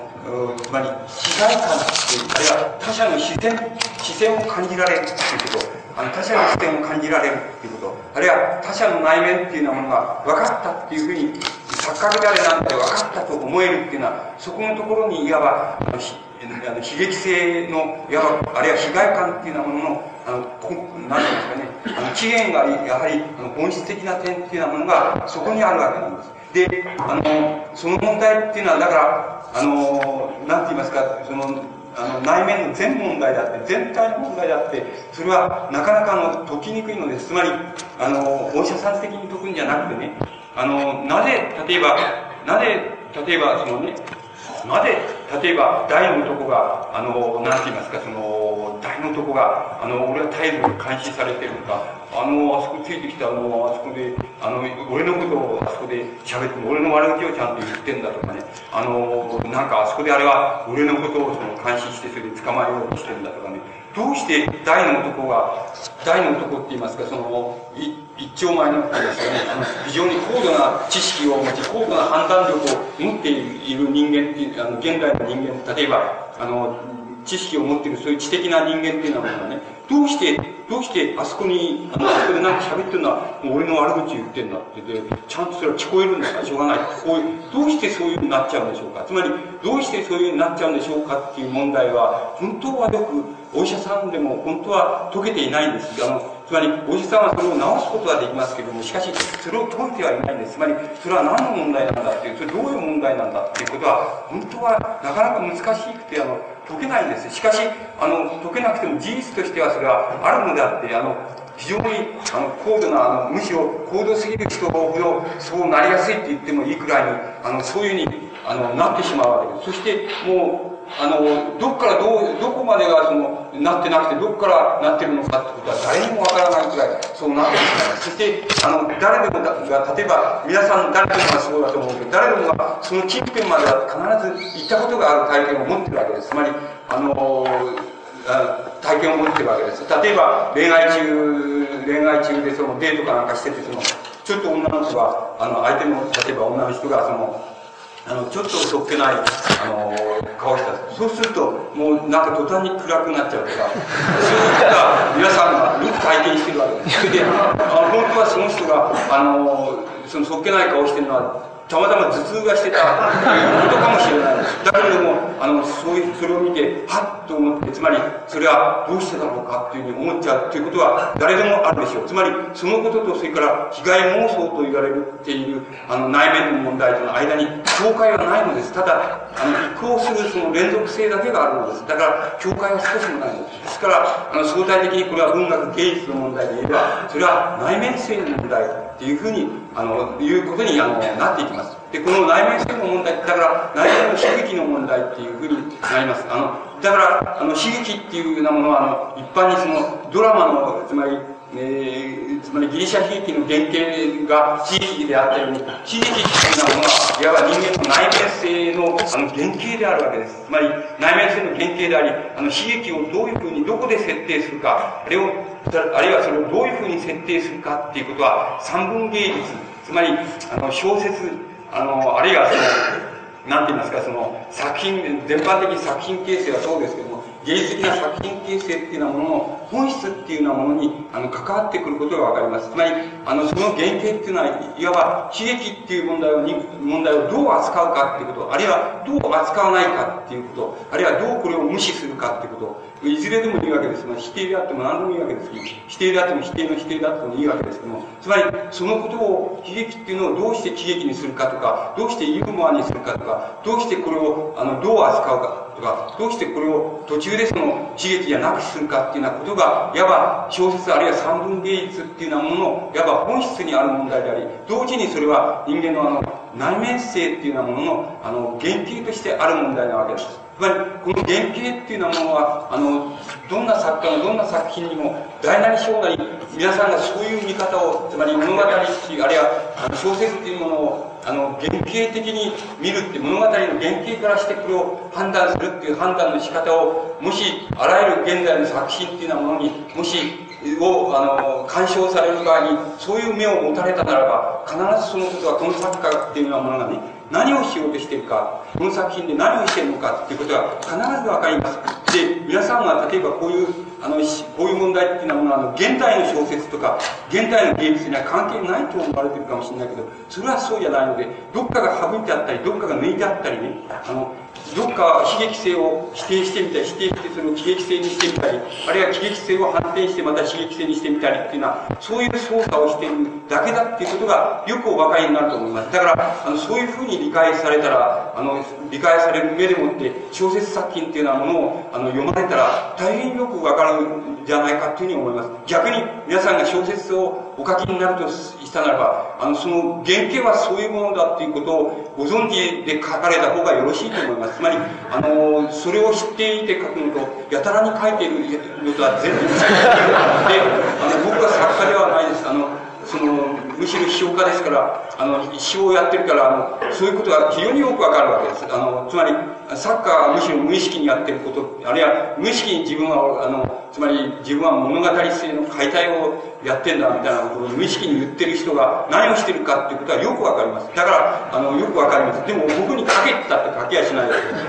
わかることはわかります。あの、だから、逆に皆さんが書かれる人が、あの、書かれる場合にそのことを知ってて、知ってて書かれたら、あの大変、あの、作品形成っていうのは、あの、どっかで、いわば、どういったらいいでしょう、どっかで、あの、歴史につながっていたり、あるいは、あの、歴史の否定につながっていたり、そういうことがどっかでできるはずです。つまり、意識しないでもよろしいので、つまり、言葉表現で出てこなくてもいいんですけども、そのことができるはずだと思います。つまり、あの、つまり何、なぜそんなことを言うかって言いますとね、あの、現代、あの、小説っていうのはあるでしょう。小説概念っていうのは全く、いや、あの、物語性の解体の表現と言っていいかです。解体の、極度の解体、あるいはもう人間概念の悲劇概念、あるいは内面概念の内面性っていう問題の解体表現だって言ってもいいくらいなところまで、いや、あの、突っ込んでいることがあります。しかし、あの、突っ込んでいますけれども、あの、このことは何を意味するかっていうことは、これは、これはあの書いてるご当人たち、つまり、あの、想像、そのことの中には、あの、その回答っていうようなものはないのです。つまり、想像、そのことの中にはなくて、つまり想像そのことの中には無意識しかないのです。つまり無意識にそうしているっていうことを、あの、無意識にそうしているっていうことしかないのです。いつもそうなんです。だから、これを、あの、意識化できるのは、意識できるのは、想像の外側になければいないいけないわけです。ところが、あの、一人の、もし、あの、現代でも一人の、例えば、想像する人間が、想像する人間が同時に、あの、自分の想像と、それから自分、想像を、自分の外側にいる自分っていうようなものを、あの、いわば包括しながら、あの、それをすることができていたらば、そういう人がもしいたとしたらば、あの、生まれたとしたらば、あの、つまり、現在生まれてきた、そういう作家が生まれてきたとしたらば、その人は多分、その現在っていう、あの、現代あるいは現在っていうようなものを、あの、象徴する作家であり得るはずです。しかし、あの、現在存在している作家たちは、これはそうではありません。つまり、無意識にそうしてるだけです。つまり、無意識に、あの、物語性、悲劇性、あるいは内面性を無意識に壊しているだけです。あの、無意識に壊されているだけです。あるいは、あの、悲劇性自体をあの壊すっていうまでもいかなくて、ただ、あの起伏をなだらかにしているだけです。つまり、あの、事件は起こらな起こ起こらないようにしているだけです。それから、内面性っていうのは、内面の事件、悲劇、内面の苦悩とか悲劇っていうのはもう起こらないようにしているだけです。つまり、それは無意識にやられているわけです。だから、あの、そのことは、もし、そういうことを、あの、そういうことにもし必然があるならば、そういうことを、あの、自分でそれが歴史のどういう視点になってるか、あるいは文学表現のどういう視点になり得てるのか、あるいは文学表現の歴史のどこにつながるのかっていうような問題を、もし意識してそれができてるあの、サッカーっていうものが、もし、あの、現在存在するとすれば、あの、その存在、あの、そういうサッカーっていうのは多分、あの、時代の一つの、なんて言いますかね、時代の自己主張って言いましょうか、自己主張になり得るはずだっていうふうに思います。つまり、そのサッカーが存在するっていうことは、いわば時代の自己主張なんだっていうふうな、そういうサッカーであり得るはずだっていうふうに、あの、僕には思われます。だから、そのことは、あの、まんざら、あの、現代でも、その、関係ないことがないわけです。だから、その内面性の問題、それはすなわち、悲劇性の問題である。悲劇性の問題っていうのは、要は、歴史の問題なんだ。それその、物語の歴史の問題なんだ。あるいは歴史の起源の問題なんだっていう、その、つかみ、捕まえ方っていうようなものは、あの、た、あの、非常に、あの、重要なんだというふうに思います。例えば、日本の、あの、例えば、ホフマンシュタールは、あの、僕は、その、専門家じゃありませんけども、傲慢したら、そのことは大変よくあの意識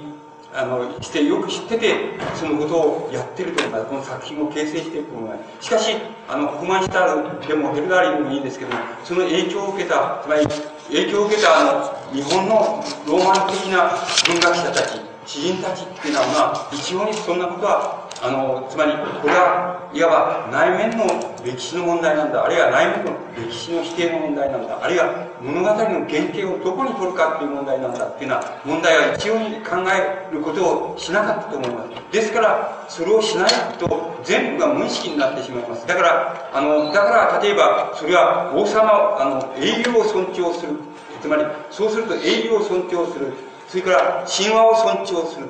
それから王様を尊重するっていうことに全部つながってしまうわけです。つまり、あの、これは例えば日本、日本のローマン派の、日本のローマン派の文学者のあの戦争中における悲劇です。つまり戦争中における悲劇なんです。つまり、これは、あの、戦争を肯定し、王様を肯定し、王様って日本では言わないで天皇って言うんですけども、あの、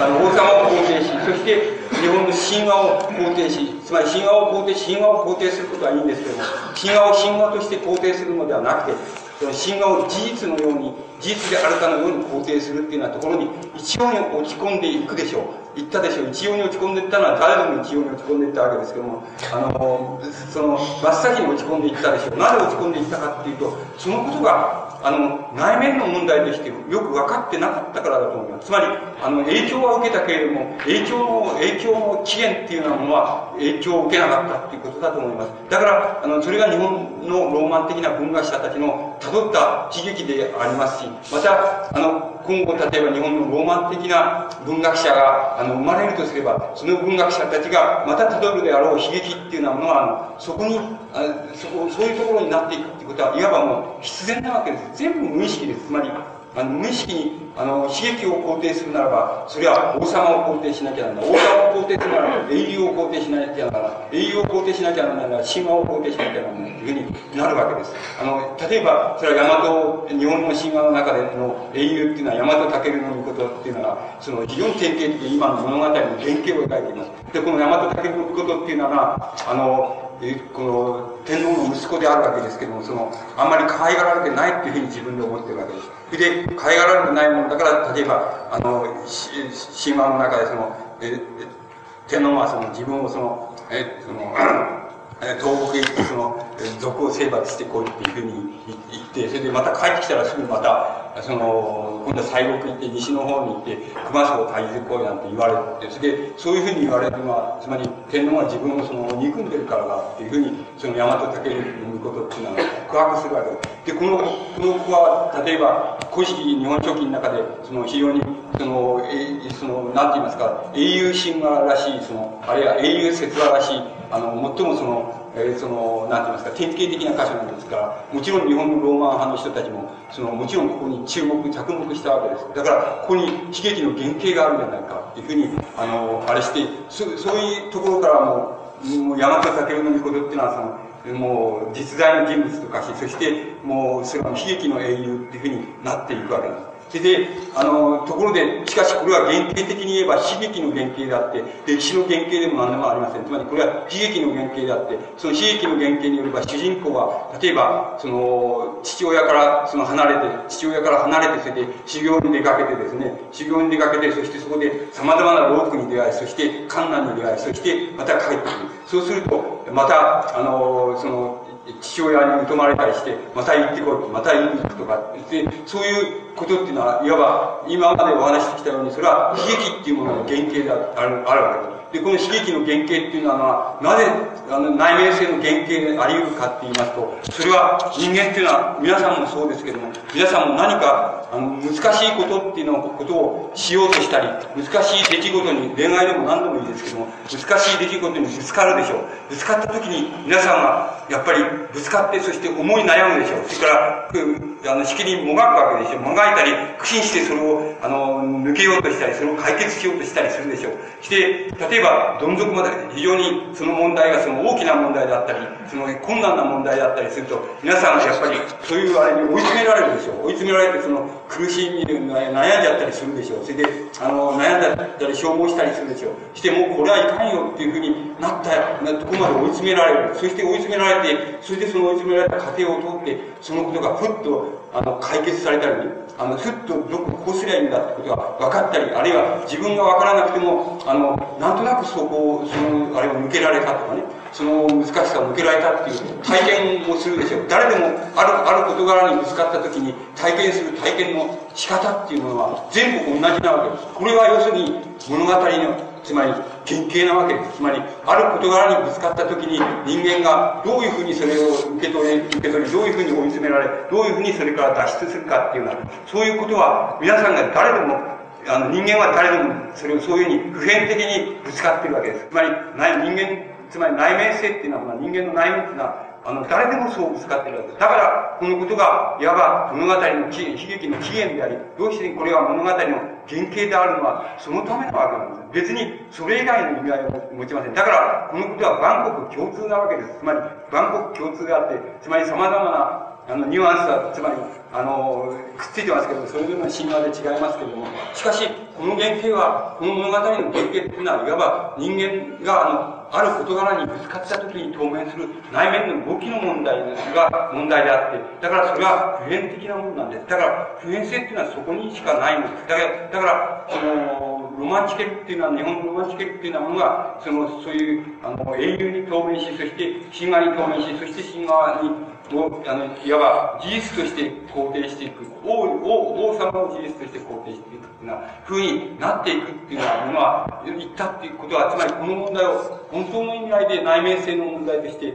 あの、返することが、あの、受け取ることができなかったからだっていうふうに思うようにあの、致し方がないと思います。つまり、そこの問題であるような気がします。だから、その問題が何につながるかっていうことは、極めて明瞭、明確な問題なんです。だから、あの、これの想像っていうのは、物語あるいは小説の想像っていうようなものが、あの、何につながるかっていうことは、あの、非常に明瞭なことだってことが、あの、言えると思います。そのことは、あの、いわば知っていることに文学芸術に関する限り、あの、それは知っているに値することのように僕には思われます。で、コマシタールの、いわば、あの、物語の幅っていうようなものは、あの、つまり、あの、非常に大きな幅を持っています。つまり、悲劇性っていうようなものをどこで捉えるかっていうのが、コマシタールは非常に大きな幅を持って、つまりそれは内面の劇の問題に、あの、転化することもしていますし、また、先ほど言いましたように、古典悲劇の原型をあの、借りてその原型をいわば物語的に外面的な事件としてその、あの、辿っていく、そういう辿り方っていうようなものをして、あの、いる、あの、いることがわかります。そうすると、今度あの、ロマン主義って、今度は、また再びロマン主義っていうことになりますけども、あの、このことは、このことは、例えば思想的、思想の問題として、先ほどの被害感っていうのを、思想の問題として拡大していきますと、あの、こういう問題に、あの、当面します。つまり、何かと言いますと、それはあの、その思想とか理念っていうものがあるでしょう。その思想とか理念とか、まあ、イデオロギーって言ってもいいんですけど、そういうものがあるでしょう。で、これは、その思想とか理念とかイデオロギーっていうようなものが、あの、芸術と違う特徴っていうようなものは、あの、体験っていうようなもの、体験の流れ、内面性の問題っていうようなものを、括弧に入れることができるっていうことなんです。括弧に入れとくことができるっていうことが、あの、理念とか思想とかっていうようなものの、あの、特徴であるわけで。あの、本質であるわけです。と、カッコに入れることができます。そうすると、どういうこと、カッコに入れながら、なおその、いわば、そこで内面性っていうのはどういうふうに働き、働き方をするのだろうかということになるわけですけど、それはどういう働き方をするかって言いますとね、あの、例えば、日本の今こういうところにいながらね、例えば、そのカンボジアで、例えば、その、難民が、この、なんていうんですか、その、テントの中でその飢えて、それで、なんか、寝っ転がって、その、病気になって出てる。これ、このことが、例えば、その皆さんはそうじゃないかもしれないけど、皆さんの中には気になってしょうがない人がいるでしょう。あの、気になる人がいるでしょう。つまり、あの、そのカンボジアに行ったこともないんです。それから、もちろんニュースぐらいではその見たことがあるかもしれないし、あの、新聞ではそういうことが書かれてるのを知ってるかもしれない。その媒介といえども、つまり、ちっとも具体的にリアルに自分の感覚がそれをミスして捉えた、あるいは自分の肌が感じ、そしてそれを体験したことじゃないんですけども、ないそのカンボジアで、例えば人が飢えてるとか、あの子供が病気で飢えて、あの、テントの中でその悲惨な暮らしをしてるとか、そういうことがあるとすると、そのことが気になって気になって仕方がないことがあるでしょう。あの、人がいるでしょう。それから、そういう人がいなくても、そういうことがあるでしょう。そういう瞬間があるでしょう。つまり、その瞬間が、その新聞を読んだ時の、記事を読んだ時の瞬間でもいいまた、それから、あの、ニュース映画でそれが出てきた時の瞬間でもいいんですけども、瞬間っていう意味合いで言うならば、皆さんの中に普遍的にあるでしょう。つまり、それは体験したこともないんだと。それから感覚で捉えたこともないんだ。しかし、しかし、そういう遠いところの問題なんだ。しかし、そのことが気になって気になってしょうがないってことがあるでしょう。この気になるカンボジアの、例えば難民が、その理念っていうそのね、理念の通路を通って皆さんのところに与える、この被害感ですよ。この、この内面性です。つまりこの内面性っていうようなものが、それは理念っていうようなものの特徴なわけです。つまり、だから理念の範と、つまり理念の範囲っていうのがあります。つまり、それ、それぞれの人によって、理念、あるいは思想の範囲っていうのがあります。思想が届く範囲があります。あるいは自分が届かせなくても、相手の方からその自分の被害感覚に対して、被害感に対して、相手の方から通ってくる、伝わってくるその範囲っていうのがあります。この範囲は、人々、個人個人によって違います。これは小さい範囲の人もいます。それから、あの大きい範囲の人もあります。世界中、第三世界のどこでやられたことにも、もう被害感になってるもう、あの、どこ、地球上どこの起こった出来事でも、もう、そのことが起これば心配でしょうがない。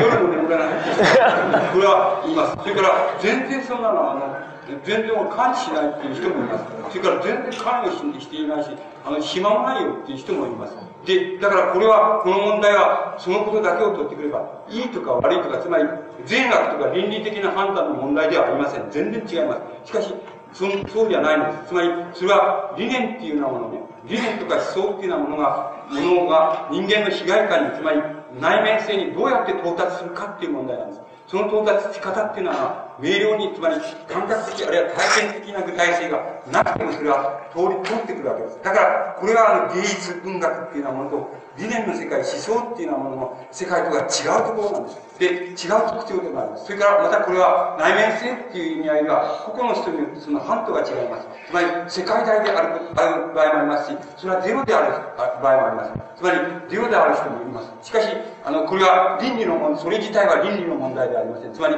これを感じ、感じる人が、あの、善であって感じない人が悪ではありません。つまり、そういう問題ではありません。それは、あの、世界の問題です。あるいは、理念、理念っていうのは、あれ、思想っていうようなもの、それが本質的に持っているその問題がある。でも、これは、ゼロであろうと、あの、無限大であろうと、あるいは世界大であろうと、それは、あの、存在する、そのことがあるっていうことだけは、誰にとってもあるっていうことだけは確かなんです。これを否定することもできます。意識的に否定することも、また否定し、また否定することもできます。もちろん、茶化すこともできます。から、これをカーにすることもできます。から、もちろん、我々関せずっていうことにすることもできます。しかし、このことはあるっていうことは確かなんです。つまり、あの、ある、存在するんです。これはあるんです。ただ、あの、大きくあるか小さくあるか、あるいはゼロであるかっていうことは、その個々の人によって違います。また、意図によって違います。つまり、意思によって違います。意思するかしないかによって違います。また意思、意思してこれを否定すれば、これは否定されてしまいます。つまり、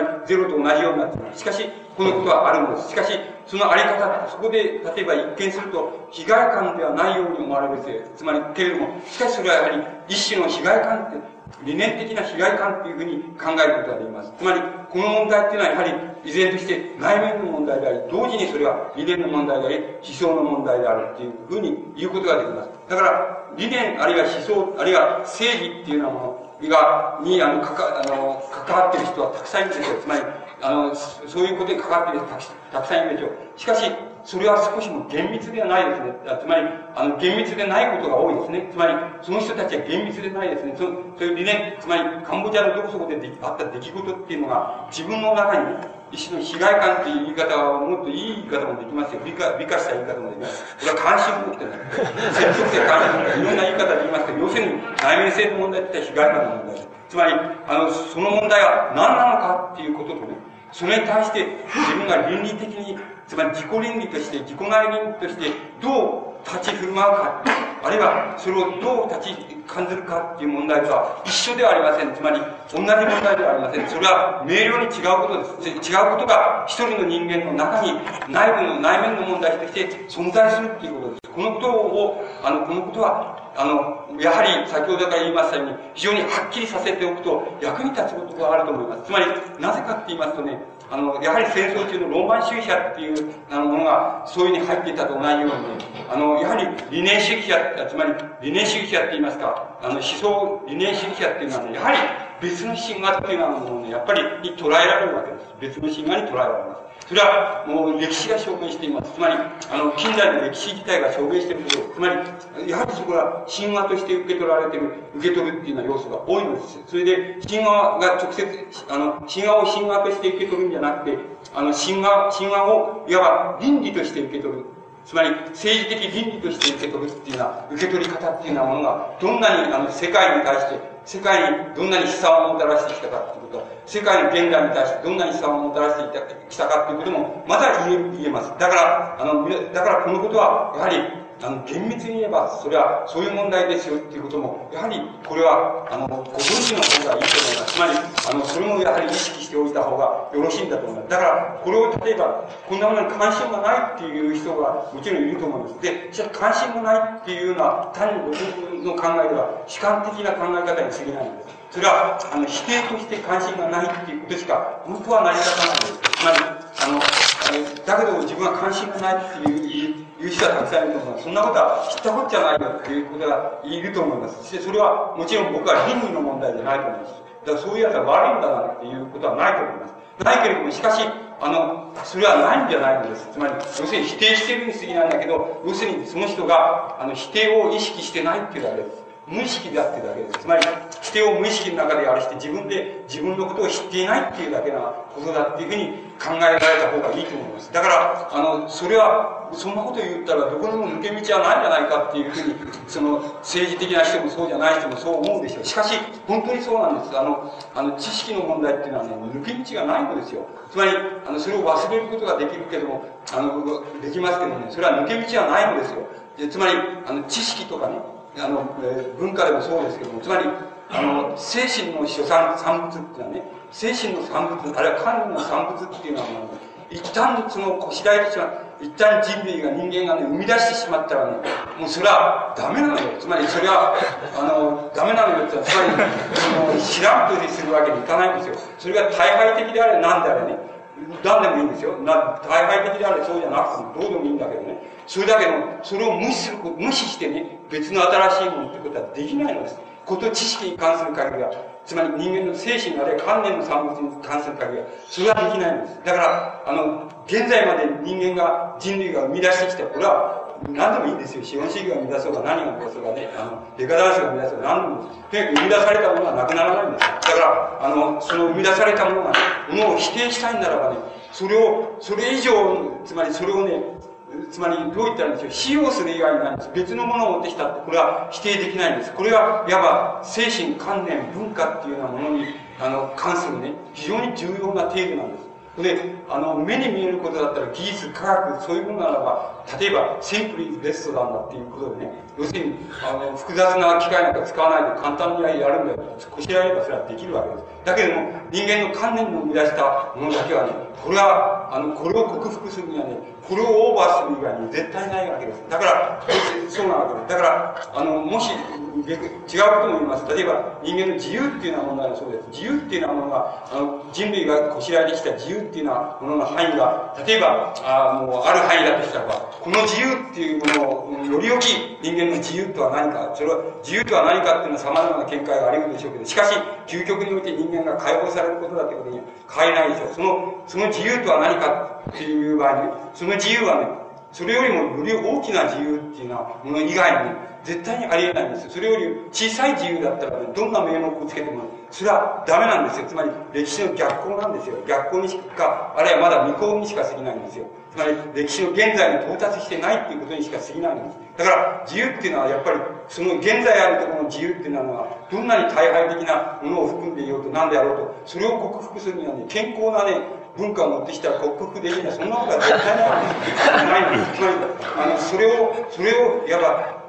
包括してしまう以外の、あの、方法はないんです。これは、あの人間の精神の産物におけるね、その非常な特徴なんです。一見すると、あの精神の産物だから考えないじゃなくなっちゃうでしょっていうふうに思うかもしれないけど、そうじゃなくて、あの、考えなくてもそれはあるのです。これが精神の産物の非常な特徴であって、むしろ物質的なものはこれは考えなきゃないし、例えばこれ壊してしまって簡単にすれば簡単なものが良ければそれになるわけですし、そういうものですけども、精神の産物だけはそうはいかないんです。だから、精神の産物っていうのは、理念とか制度、政治制度とか、あの、社会制度とかっていうのも、それも精神の産物ですけど、これもやはり同じことです。同じことが言えるわけです。だから、その問題が、あの、その問題っていうのはものを考えることは、非常にやっぱり重要なことではないかというふうに思います。このことは別に、あの、僕満した自体は、あの、何もすることを提起してないというわけじゃないんですけど、日本の例えば、オホマンシュタルに、あの、うんと影響を受けた、その日本ローマの人たちが、あの、要するに戦争の現実体験っていうようなものに、もので透明した、その問題っていうものがあまりに、あの、なんて言いますか、あまりにリアルに生々しくすら残ってるわけですが、その問題、その具体的な問題として言うわけですけども、言ったわけですけども、そういう問題が、そう考える余地が、あの、つまりロマン的っていう概念の中で考える余地が、概念の範囲の中で考える余地が、僕はありそうな気があのするわけです。で、あの、不満したら人間っていうのは、人間っていうのはもう、あの、例えば物語性、神話性とその人間っていうようなものとのね、あの、その違い方ってどこが違うかっていうような問題をね、やはり、悲劇の問題としてね、あの、影のない女っていう作品の中で、やはり同じように、あの、その問題をあの、に言及し、言及してるっていうのはおかしいんですけど、その作品の中の一番寛容な部分がそうだと思うんですけど、そこで、やばそのモチーフを展開しているってことができな。それで、あの、影のないお、あの、女っていうのの中で、その、出てくるわけです。それはあの、うん、その、いわゆる精霊のその娘がいて、精霊の娘が、その王様の、その、お妃になってるんです。それは、そうそういう物語なんです。それでその精霊の娘っていうものが、あの、どんな風にしても他の人間には影があるのに自分には影がないんです。で、だから自分に、に、あの、このウボがいて、で、何とかして影を獲得したいっていう、影を獲得するっていうことは、いわば地上に、あの、自分の、なんて言いますか、あの、その根を下ろすことだ。つまり、自分が精霊ではなく人間になることなんだっていう、これをあの象徴するわけですけど。それで、二人はやはり、あの、物語の原型に即して、その、お妃とその、要はその、あの、二人ともそのボロボロな着物を着て、つまり古事記みたいな格好をして、それで身をやつして、それで、やはり影を探しに、その遍歴にあの出ていくわけです。で、出ていくわけです。で、例えば染め物屋の、あの、染め物屋のうちにその、無理にその、なんて言いますか、使ってくれっつって、お妃とその、あの、はその、そこで雇いに雇われていくわけですね。雇われていって、そこで、あの、その、染め物屋の女房の、その影っていうのを、あの、こう獲得するわけです。獲得するっていうことなんですけども、あの、その中で、あの、人間的っていう概念を、まあ、提出しています。その人間的っていう概念は何かって言いますと、今のことにも関係するわけですけども、それは、あの、距離っていうことだっていうふうにあの、距離っていうことだっていうことなんです。つまり、あの、距離っていうことは何かっていうと、あの、一番わかりやすいのは、例えば、それは、あの、つまり、皆さんにわかりやすいと思うのは、それは男女のことが一番わかりやすいです。だから、言いますと、例えば、あの、綺麗な女の人とか、あの、美男子だとかって、高男子だとか美男子だっていう、ああいう概念があるでしょう。つまり、その、その綺麗なあの女の女の人あれ綺麗あの綺麗な男っていうのは何かっていうことなんです。で、それは一つには距離じゃないかっていうことなんです。つまり、ある距離からいたときに、ある距離からね、あの、人間、他者に対したときに、それが、あの、その、綺麗、あの人は綺麗だとか、綺麗じゃないとか、あの、豪徳だとか、あの、講談師だっていうようなものが、あの、いう言い方ができる。そういう人間的な距離っていうの、しかし、人間的な距離っていうのは、それにとどまらない。例えば、その綺麗な、例えば男あるいは綺麗な女と、その、まあ、なんて女の人と、例えば、その、まあ、あの、恋愛して、それで、非常に、あの、なんて言いますか、精神も肉体もその、非常に接近した。その接近した、してみたらば、その、その男が男であるとか、講談師であるとか、あるいは、あの、綺麗な女の人だとか、汚い女の人だとか、そういうことっていうのはものは、もう意味をなさなくなるわけです。あの、なさなくなるわけです。で、なさなくなって、あの、な、なさなくなった時の距離っていうのがあるんですよ。それはまあ距離ゼロかもしれないんです。あの、ゼロかもしれないけど、距離ゼロになった時も、時にも、あの、人間的な距離っていうのは、あの、あるわけなんです。で、その時の人間的な距離っていうのは、その距離ゼロになった時には、もはや、あの、美醜とかっていうような、あの、このある距離で通用する美醜っていう概念がもはや人間に対して適用できなくなるわけです。で、あの、皆さんは嘘かと、あの、独身の人は嘘かと思うかもしれないけどもう、それはそうでだってね、あの、全然問題にならないっていうことがわかります。それで、あの、もう一つ距離があるんです。で、もう一つ距離は、あの、美醜とか、それから、あの、この人は、あの、いい人だとか、この人は正直な人だとか、この人は優しい人だとか、そういう、つまり体験とか手触りとか、そういうことでもう、あの、そういうことも届かない。もちろん、それから、美醜、綺麗だとか、あの、講談師だとか、そういう距離も届かない。あの、全然、先ほど言いました見えない距離、見えない距離で、なおかつあの、人間っていうようなものは、あの、その、なんて言いますか、人間、それもやはり人間的な距離だということがその人間的な距離っていうのは何かって言ったらば、その、何かって言ったらば、それは、その距離で、いや、あの、ある他者、ある男の人、ある女の人をなんで理解するのかって言ったらば、多分、あの、その男の人、または女の人の、あの、行った何らかの意味での表現っていうようなものですね。表現っていうようなもので、多分、その、いわば、その判断するんじゃないかっていうのは、その、それ以外に判断のしようがない。しかし、その距離でも、なおかつ人間は他者っていうもの、もの他者っていうものを理解することができる。そうすると、あの、人間的な距離っていうようなものと、それから、まあ、ホフマンシュタールに言う、その、いわば、精霊の距離と言いましょうか。あの、精霊とか、つまり、神話的な距離とか、あるいは神々の距離とか、その天使の距離とか、そういうようなものがもし想定されるとして、そういうものと人間的な距離の違いっていうようなものは何かっていうふうに考えたら、その、いわば、ある距離感によって、ある距離感覚によって、人間の、つまり、なんて言いますか、判断の基準と言いますか、他者に対する、その、なんか、あの、思い込みの基準っていうようなものが、あの、無限に変わり得るっていうことです。これが、これが人間的な距離っていうようなものじゃないかっていうふうに、ホフマンシュタールは、つまり、そういう問題を提起しています。つまり、あの、その、精霊がその、えー、そういう自分の影を求めに、あの、こう、遍歴していくわけですけども、その遍歴していった時に、その、いう言葉があるんですけど、あの、その描写する言葉があるんですけども、そしてその人々の、あの、小じみたいな格好をして、その人々の間にこう、入っていったら、そしたらば、その、かってその感じたことのないような距離でもって、あの、人間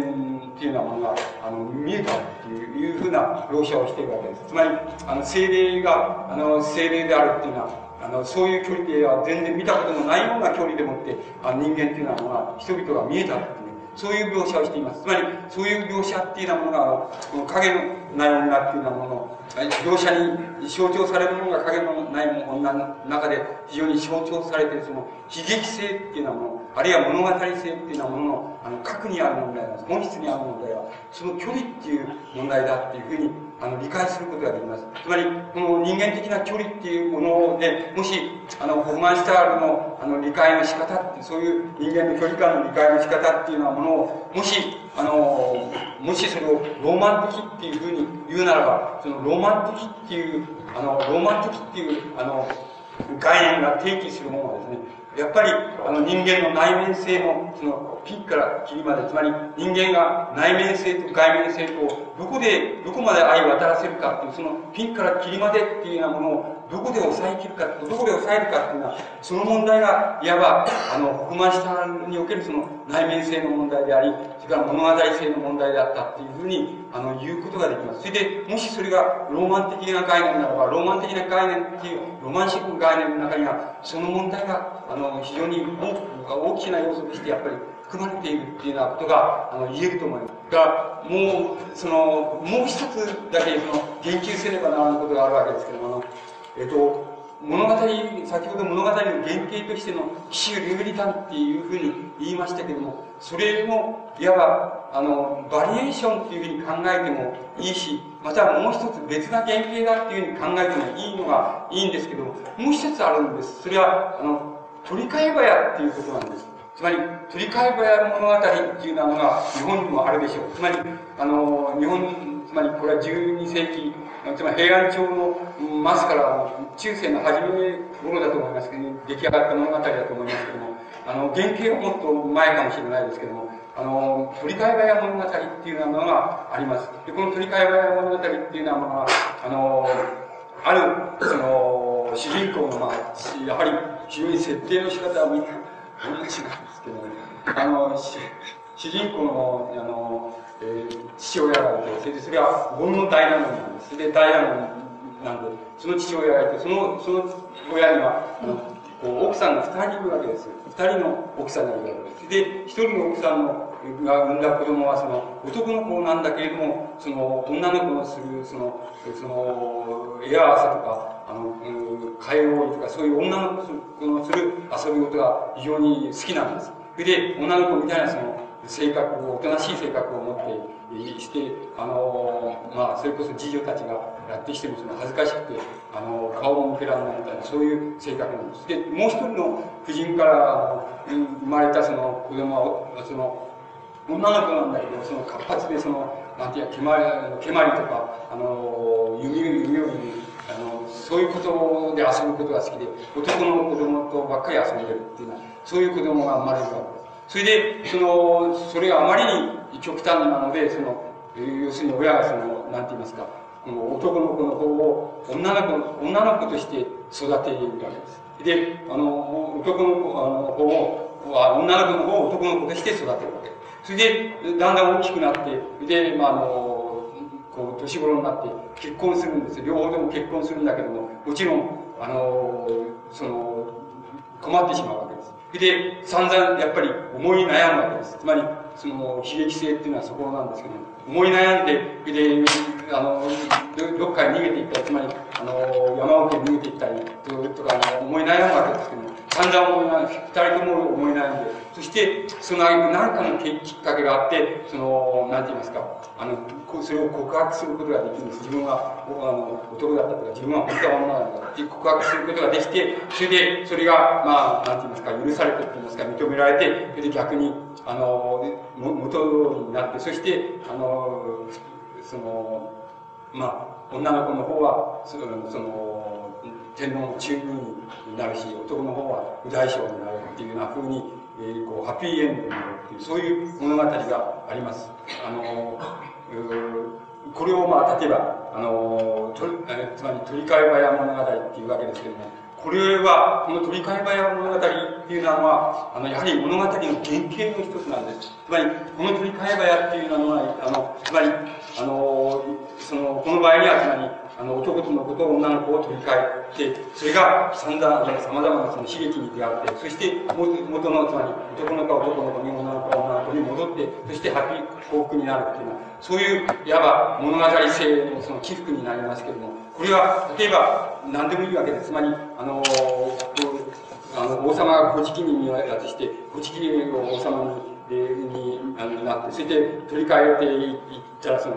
で、その散々困ってきたら、して、きて、その、まあ、一つの悲劇性、あるいはこの喜劇性に仕立てることもできますけども、それに透明して、そして元に戻って王様は例えば王女と結婚したとかっていう物語があるでしょう。つまり、これもまあ、取り替えがやっていうことの、あの、一種であります。それから、もちろん、これは、奇襲巡回観の、つまり、悲劇性っていうようなものの編、編集だ。つまり、それのバリエーションだっていうふうにもちろん考えても、あの、いいわけです。つまり、この取り替えがやっていうようなところに、取り替え早っていうようなところに、あの、悲劇性っていうのは物語の悲劇性、あるいは内面性っていうようなものを、あの、つまり、そこに設定する、そういう設定の仕方っていうようなものが物語の原型にあります。で、この物語の原型になった、あの、あります。これは、やはり、あの非常に古代からあります。例えば、その、それこそさっきの大和武尊のことじゃないけど、そういう大和武尊のことっていうのはある前に、例えば熊須のなんとかとか、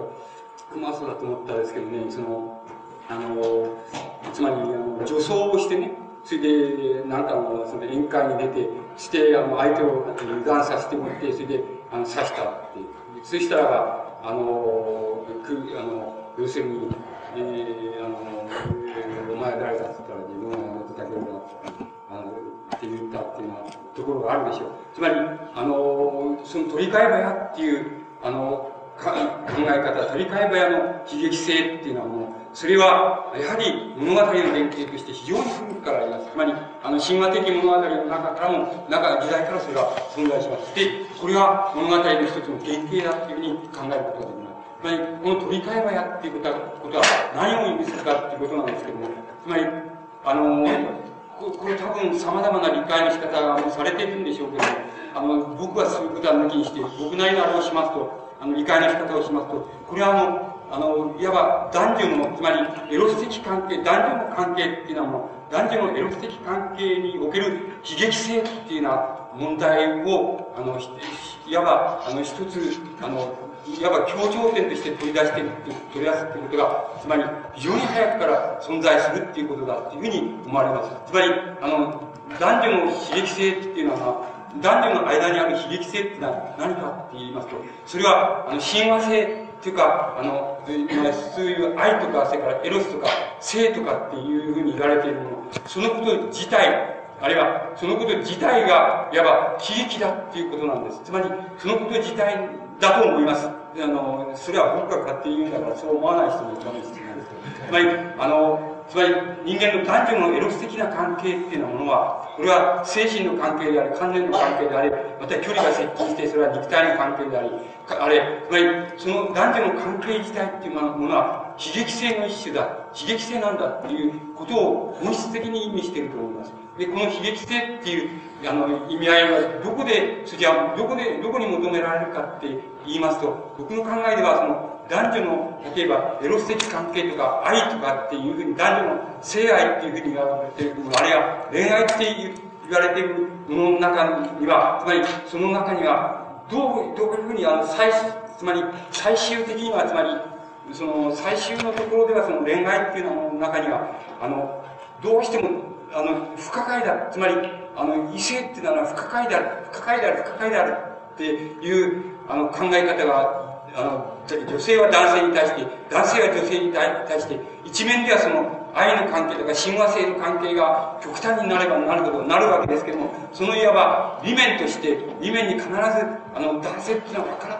っていうのと、男性、女性っていうのは分からんなっていう、それもまた一種、あの、極端にまでその、突き詰められるっていうことがあるのだと思います。そのこと自体が、そのこと自体が、いわば悲劇性の本質だっていうふうに、男女の間の悲劇性の本質っていうのは、そのことを指しているっていうふうに僕には思われます。それだから、あのそうするとあの、それがいわば、つまり、愛とかエロス的関係とか、愛とか恋愛とか、あの、性愛とかそういうようなものが成就したっていう、つまり、理想的に成就したっていうことを、形を考えると、それは悲劇性の解消であり、同時に親和性の解消であるっていうふうなことになると思います。で、その刺激性の解消っていうのは、何に、どういう結果をもたらすかっていうことは、と言いますと、それは、あの、それは多分、その瞬間的あるいは一時的なんでしょうけれども、それは男性が女性化し、女性が男性化するっていうところで、多分、その、性愛っていうのはエロス的関係の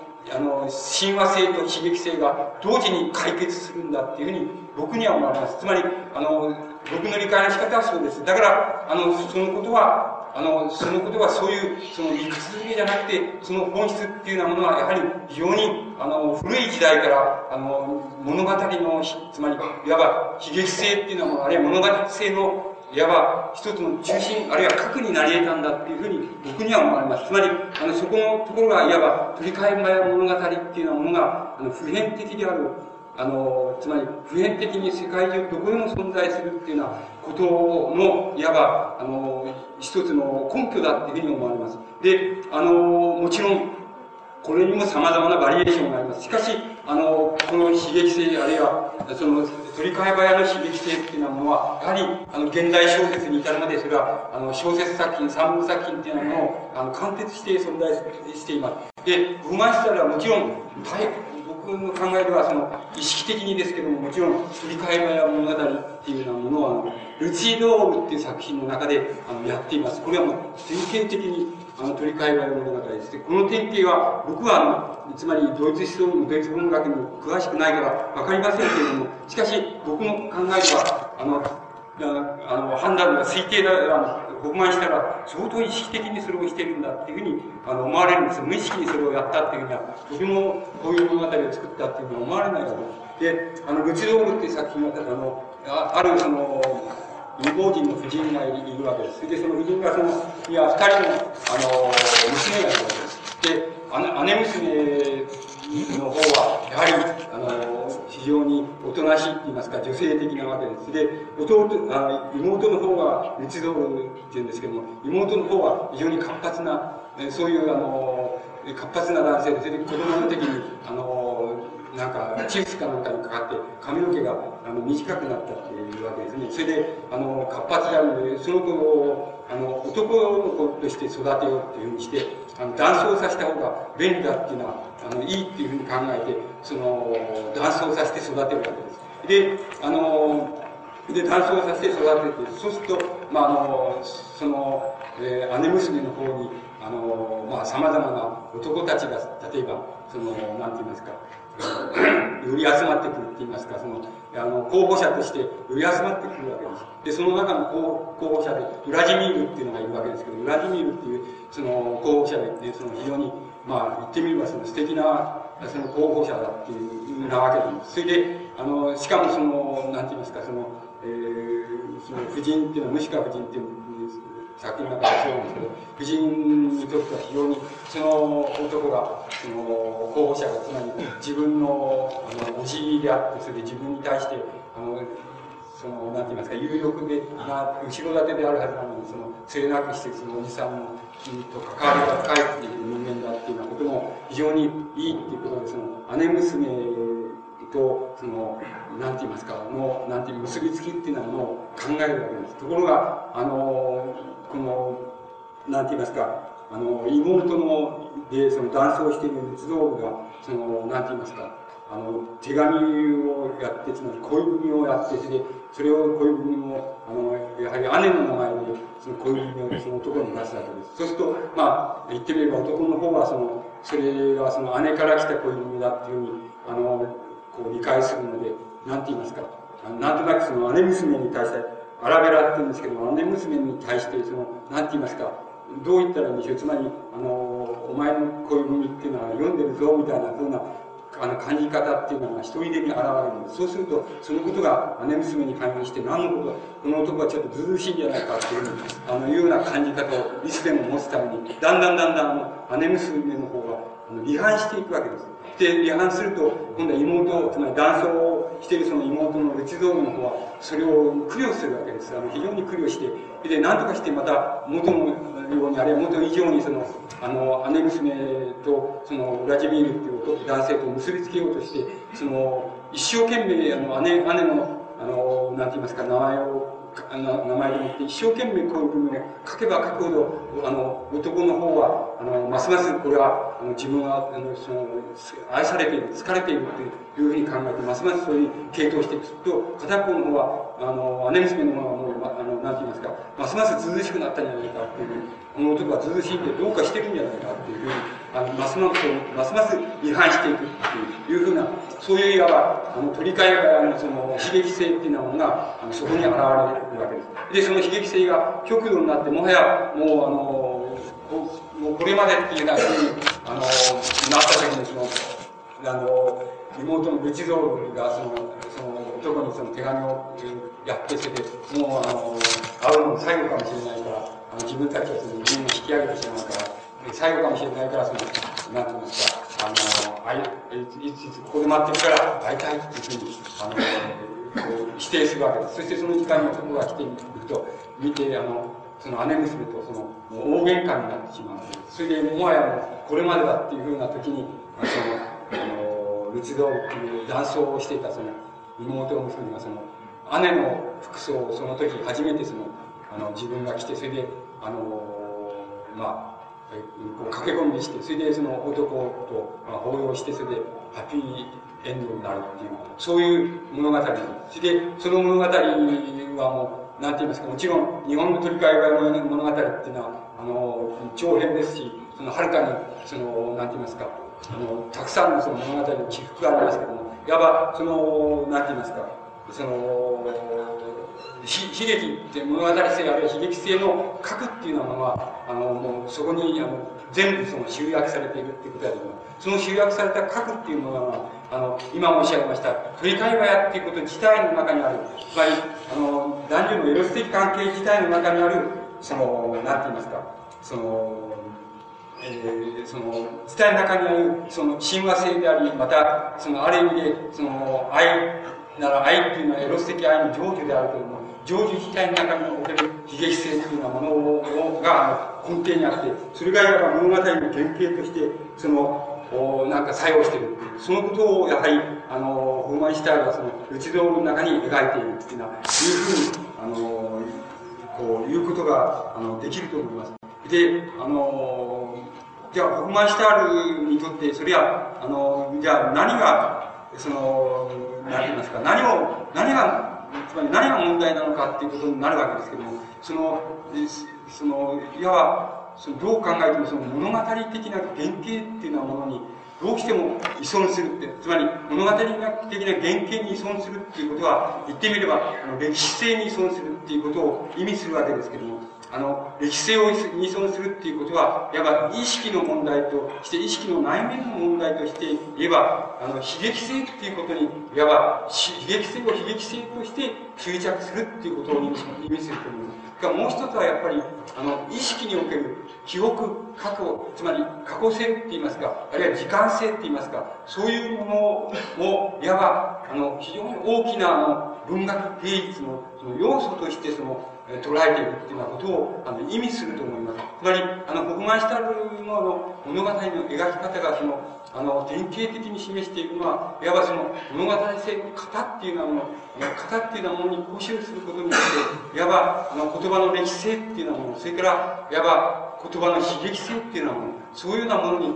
固執することっていうようなことが、あの、非常に大きな要素だっていうふうに、あの、言うことができると思います。で、この意識性っていうものは、意識の内面性として考えるならば、それは一種の、意識の過去性っていうもの、あるいは、あの、過去性にまで至らない、でも、あの、意識の時間性っていうようなものに、あの、非常に大きな、あの、その、なんていうんですか、価値って言いますか、あの、作品理由っていうようなものを、あの、求めるところに、あの、あると思います。で、この意識の過去性っていうようなものは、いわば過去性っていうようなものに、あの、なんていうんですかね、過去性っていうようなものまで、あの、関わりを持たないとき、つまり、過去性っていうようなふうにまで、あの、言えないときに何かって言ったら、それはまあ、意識の、意識の空白、あの、空白性っていうようなふうに言うことができるのではないかと思います。つまり、あの、意識、ある、つまり、ある事柄をしていくときに、ある事柄をしていくときに、その自分がしている事柄っていうようなものが、周囲の、あの、事物、周囲の事柄っていうようなもの、周囲の事物から全部断たれた、あの、一種の空白感みたいな、一種の空白感みたいなもの、そういうようなものとして存在するっていう、そういう体験っていうのは、誰にでもあるわけですけど、ある瞬間を捉えればあるわけですけど、その、その瞬間っていうようなものに対して、ある根拠あるいは理由っていうようなものを与えるっていうところが、やはり与えていくっていうことが、あの、不満してあるにとっては非常に、あの、意識の時間性のある、その、なんて言いますか、あり方として非常に重要な要素になっているんじゃないかというふうに思います。このことが、あの、このことが、あの、どうしても、あの、なんて言いますか、あの、一つの、なんていう思考性と言いますか、形をとっていきますと、あの、意思性、意思を取っていきますと、これは歴史性になっていきますし、あの、悲劇的原型っていうようなものに、あの、到達していきますけども、そこまでいかないところでは、意識のが、あの、ある外界の事物から立たれて、あの、立たれて、のある事柄をしているだけども、その事柄自体の意味が、なんでわからないっていうことそういう、いわば空白性っていうのはもう、そのことが、いわば、あの、意識の原、時間性の原型になって、その原型は、うん、あの、十分な意味合いをつけることができるっていうのは、そういう観点、意味合いをつける、できるっていう、そういう観点が、あの、不満したにとっては非常に重要なんだっていうふうに思います。で、その、あの、不満したらその意識のそういう時間性がまだ歴史性っていうようなところに過去性あるいは記憶っていうようなところにいかないその一種の空間空白性っていうようなものをあの二つの仕方で意味付けていると思いますつまりあの作品の中で意味付けているように思います。で、その一つは何かって言いますと、そういう空白性っていうようなものがあるとすれば、感じ、ある瞬間に意志をが感じるとすれば、その時間性は意志の、あの、なんて言いますか、兆しっていうことだっていうふうに理解していると思います。兆しっていうことは、あの、何かの兆候だって言ったらいいんでしょうか。つまり、何かの印なんだ。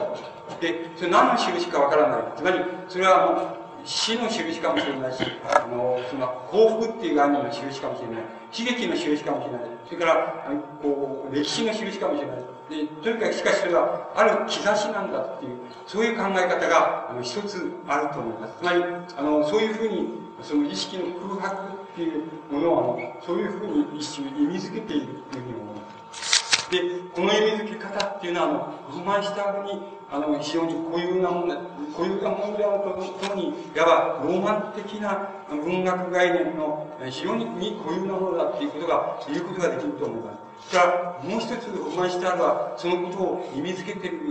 意味づけ方をしています。それは、あの、チャンノス教の手紙っていうその有名なあの、その、なんて言いますか、あの、手紙文体の、つまり書簡文体のその、いわゆる芸術文学論がある芸術論があるわけですけども、その中でもそのことは触れられているわけですけども、あの、触れられていますけれども、でももう一つは、あの、どう言ったらいいでしょう、つまり、そういうふうな意識の空腹っていうのは、一種の、あの、深淵だっていうふうに、深淵っていうのは、つまり深い淵っていうことです。つまり、それは一種の意識の深淵っていうことを意味するんだ。っていうふうに、あの、根拠づけてると思います。で、あの、意識の空白っていうことは、あくまでも、これは空白なんだって、これは、あの、もしかするとそれは病理的現象かもしれないっていうふうな観点も、もし、現在的な観点っていうふうに、あるいは現代的な観点っていうふうに、あの、考えるとすれば、あの、ホフマンシタールの、つまり、中にあるそのローマン的な考え方によれば、意識のそういうあの空白感っていうのは、一つは意識の深淵なんだっていう考え方だと思います。その深淵っていうのはどういうことかって言いますと、意識が要するに過去性からも、つまり過去の歴史性からも、それから未来性からも一種隔てられている。それでその状態っていうようなものが一種の意識の空白感っていうようなものとして存在する。これはあの意識が持っている深淵なんだ。つまり深い淵なんだ。だから、この深い淵としてこの意識の空白性っていうのは、文学、つまり芸術にとって、あの文学芸術にとって非常に大きなあの存在理由があるんだっていう意味付けが、いわばロマンシタールを、まあ、あの、に象徴されるロマン的な考え方の非常に大きな要素だと思います。この要素は、あの、ある意味ではその現在に非常に大きな影響現在文学から現在の小説に芸術に非常に大きな影響を与えていますだから僕がしたのがある意味であのこう再評価されるみたいになったのはあの第二次大戦後に、えーまあ、再評価されるようなあのことがあったあの出てきたわけですけどもそれはなぜかって言いますと、その意識の空白感、その内面の空白性っていうのは、そのものに、を根拠づける、その根拠づけ方っていうようなものが、いわば、あの、現在の根拠づけ方、現在のあの、意識に対する理解の仕方に、あの、ある鍵を与えるっていうようなことっていうようなものが、あの、あるんだと思う、あったからだっていうふうに思います。だから、あの、その空白っていうものを、一種の、空白を空白として考えるんじゃなくて、空白を一種の深淵性、それは、あの、過去からも隔てられ、それから、あの、未来からも隔てられている、あの、ある、その、深淵、深い淵の中に、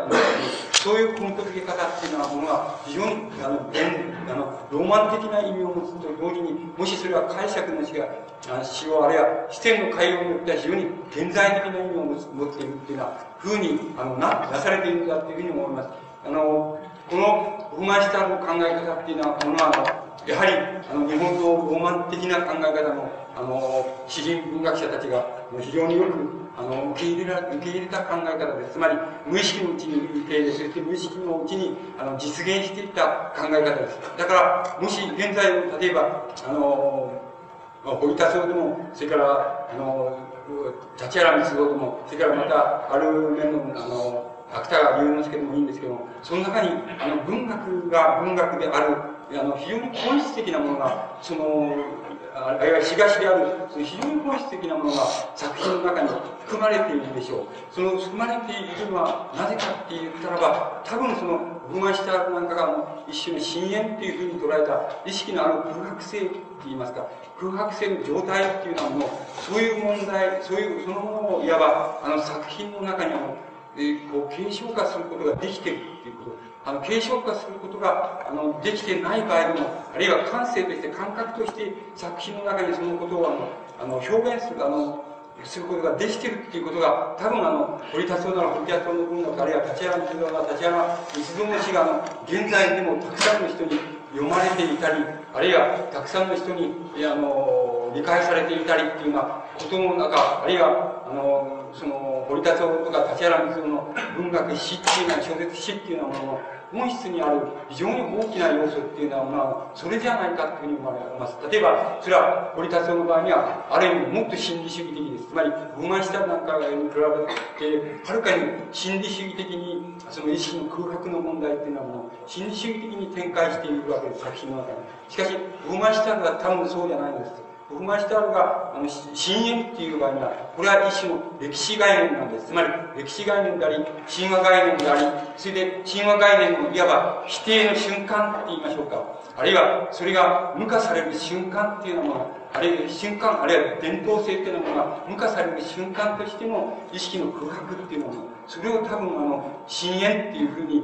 あの、オマンシタルは名付けているんだっていうふうに、僕はそういうふうに理解します。だから、そのことは例えば、オマンシタルのあの、ロマン主義的な概念のうちで、あの非常に重要な問題じゃないかっていうふうにあの思いますが。もう一つどうしても触れなければならないのは、自然性っていうことで、自然です。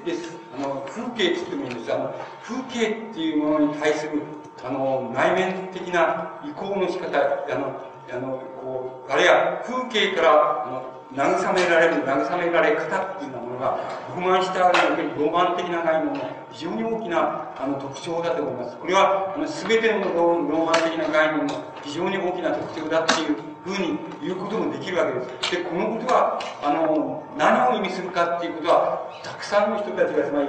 あの、ローマン主ローマン主義のその、あの、文芸、文学の理解の仕方の中で、あの、たくさんの人たちがやっているわけで、あの、日本でもやっていますし、日本でも、あの、やっています。たくさんの、あの、理解の仕方を、がされていますから、そのこと自体は、されている部分自体は、何も、こう、あれがないんですけども、多分、あの、その、されてないことが一つあると思うんです。で、それだけをその、あの、なんて言いますか、その申し上げますとね、その一つはね、こういうことを意味するんです。つまり、あの風景の中にね、あの風景の日本例えば、あの、古典的なその詩歌の世界っていうのがあるでしょう。つまり、あの、万葉から始まってずっと、古典的な詩歌の世界っていうのはあるでしょう。それから、あの、現代史の、あれ近代史の世界でも、つまり、あの、七百の日本ローマンの世界っていうのはそうだったですけども、あの、風景に対して、あの、日本の進化っていうのは、風景に対して成り立ってるところが成り立ってるでしょう。あるいは自然物に対して成り立ってるでしょう。で、ところがあるでしょう。この問題と関連するわけですけどね、あの、この問題は何かって言いますね。何かって言いますと、これは、あのね、古典性なんですよ。古典性っていうことは、あの、厳密な意味での古典性なんです。あるいは、あの、あの日本の場合には、もちろんアジア的性格なんですよ。つまり、あの、ヨーロッパの場合は、例えば、それは古典古代性だって言ってもいいのです。つまり、あの、古典古代性っていうようなものに、あの、依拠するってことなんです。つまり、あの、古典古代性っていうものに、あの、内面が依拠するってことなんです。あるいは、歴史概念の根拠っていうものをね、古典古代性に依拠させるっていうことなんです。あるいは、あの、もっと創作意識って、創造意識っていうようなものに関わらせて言えば、人間の内面的な意識っていうものはね、あの自然に慰める感覚とか、自然に同化させる、自分、内面を同化させるっていう、そういうあの感性の仕方、そういう感性の表現の仕方っていうのは、あの、意識の、そういう言葉はないのですけども、意識の歴史性として何を意味するかって言いますとね、それは日本の場合で言えば、ね、アジア性っていうことをあの意味するのです。つまり、アジア性っていうようなものはね、あの、日本の場合には、つまり他のアジアの諸国でも同じですけれどもね、要するに、あの、原始時代がね、あの、原始時代が、要するに古代の、古代に移っていくときにも、移りゆく中間のところに、アジア的っていう、そういうアジア的っていう段階があるんです。アジア的っていう歴史時代があるんです。で、そのアジア的っていう歴史時代に人々が生きていた時にはね、生きていた時に、あの人々の内面性っていうものとね、内面性っていうものは、あの、外部、つまり外部の自然性っていうのは、自然性、風景性って言ってもいいんですけども、風景性っていうのはものと、いわば、あの、言うはしながら、あるいは本はしながら、生きていた、そういう共同体を作っていた時代っていうようなものを想定することができます。で、その想定されるそのその間、つまり、意識が、無意識、意識が無意識のうちにっていうのはおかしいですけども、意識が無意識のうちに、その事態に、あの、根拠を求めていくっていうこと、そのこと自体が、あの、いわば風景に医者されるっていうことの意味合いだと思います。で、この意味合いは実体として取り出すことができません。つまりこれは、あの、心的な心の現象ですから、あの、実体として取り出して、こういう段階なんだっていうふうに言ったら嘘になってしまいます。で、皆さんだって例えば、皆さん俺は風景とか自然っていうのは嫌いなんだって、人間の方が好きなんだって、あるいは人間のドラマが好きなんだっていう人もいるでしょう。それから、気質的に言って、あの、自分は、あの、あるいは生理的に言って自分はあの、風景、自然の風景が好きなんだって、なんか嫌なこと、悲劇なことが人間同士の間にあったら、俺は風景を見ていれば、その、ふわっと、それは解消さえしてしまうんだっていうこと、自分は風景が好きなんだっていう人もいるでしょう。実質的に。それから、自分はその、あの、こう、生け花とかなんとかそういうのが好きなんだっていう人がいるでしょう。それが好きでやるんだっていう人がいるでしょう。それから、そんなことは全くこれは嫌いなんだっていう人がいるでしょう。全くこれは嫌いだ。人臭いのが好きだ。人間臭いのが好きなんだって。特に異性っていうのが好きなんだっていう人はもういるでしょう。あの、いるでしょう。それから、都会の方が好きなんだって、自然の方が嫌いなんだっていう人もいるでしょう。で、それは資質の問題で、資質の問題です。つまり、あの、資質の問題としてそれがあるでしょう。で、この資質っていうものは、ある意味では生理的なものです。ですから、生理的、体質的なものです。ですから、これは変えることができません。できない要素があります。ごまかすことができます。つまり、否定することができます。あの、自分に意識的に否定することができますけれども、これはごまかすことができない部分があります。自分が自然が好きであるか、あるいは風景に医者されるかどうかっていうことは、あの、これはもう体質の問題が含まれていますから、この部分が含まれていますから、これはあの、どうしようもないところがあります。だから、そのことは先ほどと同じことを言いますけど、同じことをこの問題についても言いますけども、善悪の問題ではありません。つまり、あの、自分が生け花が好きなんだとか、自然の風景が好きなんだとか、いや、俺は嫌いなんだって、俺は人間臭いのが好きなんだっていうことの中には、中には善悪の問題はありません。つまり、これは善悪の問題ではありません。つまり、得てして誤解、近代主義的な人は誤解しますけども、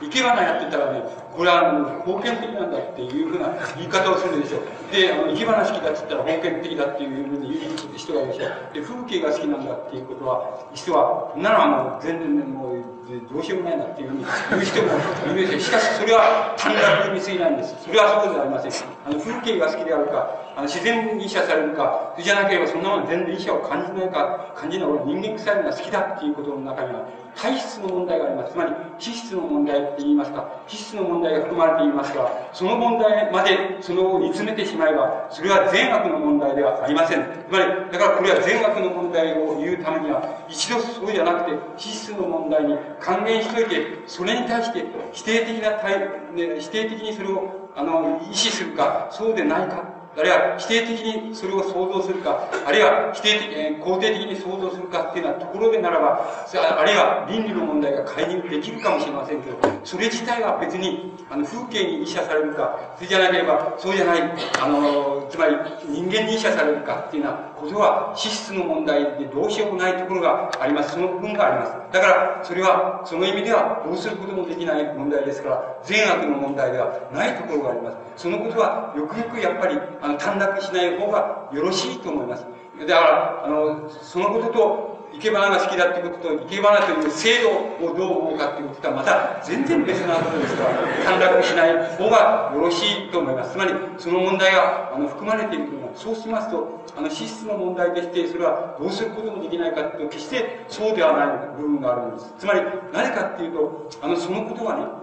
そのことは、だから、あの、そのことは、やっぱり文化の問題でもあります。つまり、歴史の問題でもあります。だから、そのことは言ってみれば、意識が、要するに、ある、ある、その自然に医者されて、その生きていた、ある時代の、歴史時代の、ある時代の感性っていうようなものに、あの、一人でに根拠を依拠させているっていうことを、芸術の意識、あるいは意識を依拠させているっていうことを、知らず知らずにその人は依拠させてしまうんだっていうことの、あの、歴史性をある意味で意味しているんです。つまり、そのことは、やはり一つ、ローマン的な、あの、なんていうか、あの、ローマン的な、例えば、ロマンシタールの中に自然描写、自然描写されされる描写とか、あの、自然の中にこうして、例えば、よく、あの、鳥、あの、ワシとかなんかの、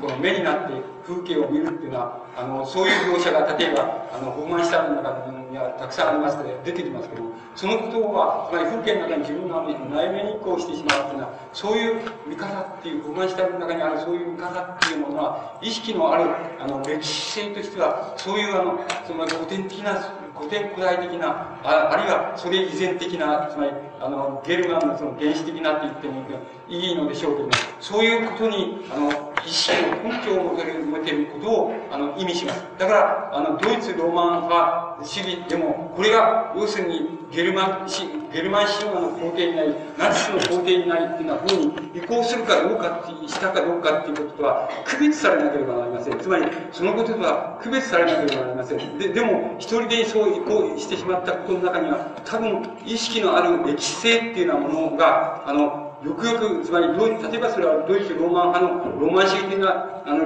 論理の中にも、そのことがあの、明瞭になかったことを意味していると思います。なかったのではないかと思います。つまり、そのことが、やっぱりそれが、あの、つまり、キリスト教以前の皇帝になりっていう、ゲルマン的精神の皇帝なり、民族主義的なり、ファッシズムなりっていうようなふうに、どんどんどんどんいってしまうっていうような要素が多分、あったとしたらば、その問題がやはり、あの、意識にされてないところが、つまり論、論理的になってない、つまり明、明晰にされてないところがあったからだっていうふうに思われます。つまり、そのことは、やっぱりあの、非常に重要な問題として、僕は、あの、あるのではないかと思います。例えば、日本で言っても、あの、宮沢賢治なんていうのはそうですよね。宮沢賢治は風景に医者されるわけです。で、あの、様々な、つまりバリエーションを作っていますけども、風景に医者されている。つまり、あれはどうしようもないわけです。つまり、宮沢賢治が別に農村にいたから、あの、その、ああいうその風景に医者されるような、あの、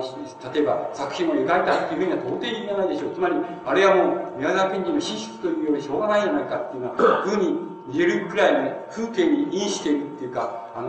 もうむちゃくちゃに因しているでしょう。つまり、だから、この言葉の、資質の問題だっていうふうにあの言うことが非常に重要だと思います。それからもう一つは意識の歴ある歴史性の問題。意識が何に影響するかっ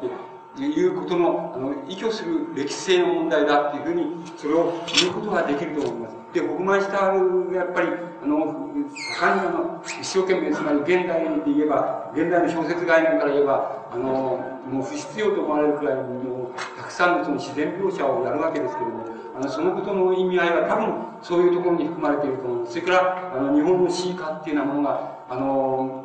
その、やはり、自然物をどうするかっていうような問題から、あの、進んできた、その問題の中にも、やはり、もう、やっぱり、その、意識の歴史性っていうようなものが大きく関連してくるって、関連していくだろうと思います。つまり、そこで考えるべき問題が、あの、たくさんあるんだろうっていうふうに思います。それから、あの、もう一つ、例えば、あの、強いて、保満してあるから、その、作品、あの、形成の中から取り上げたいっていうことがあるとすれば、それは、あの、先ほどからも一応、あの、触れてはることなんですけれども、もう一度申し上げますと、その、っていう概念は、あの、現代ではどういうふうになっているかと言いますと、あの、現代では例えば、あの、肉体の病っていうような概念があり、それから、あの、お医者さんの概念では精神の病っていう概念があります。で、あの、そうすると、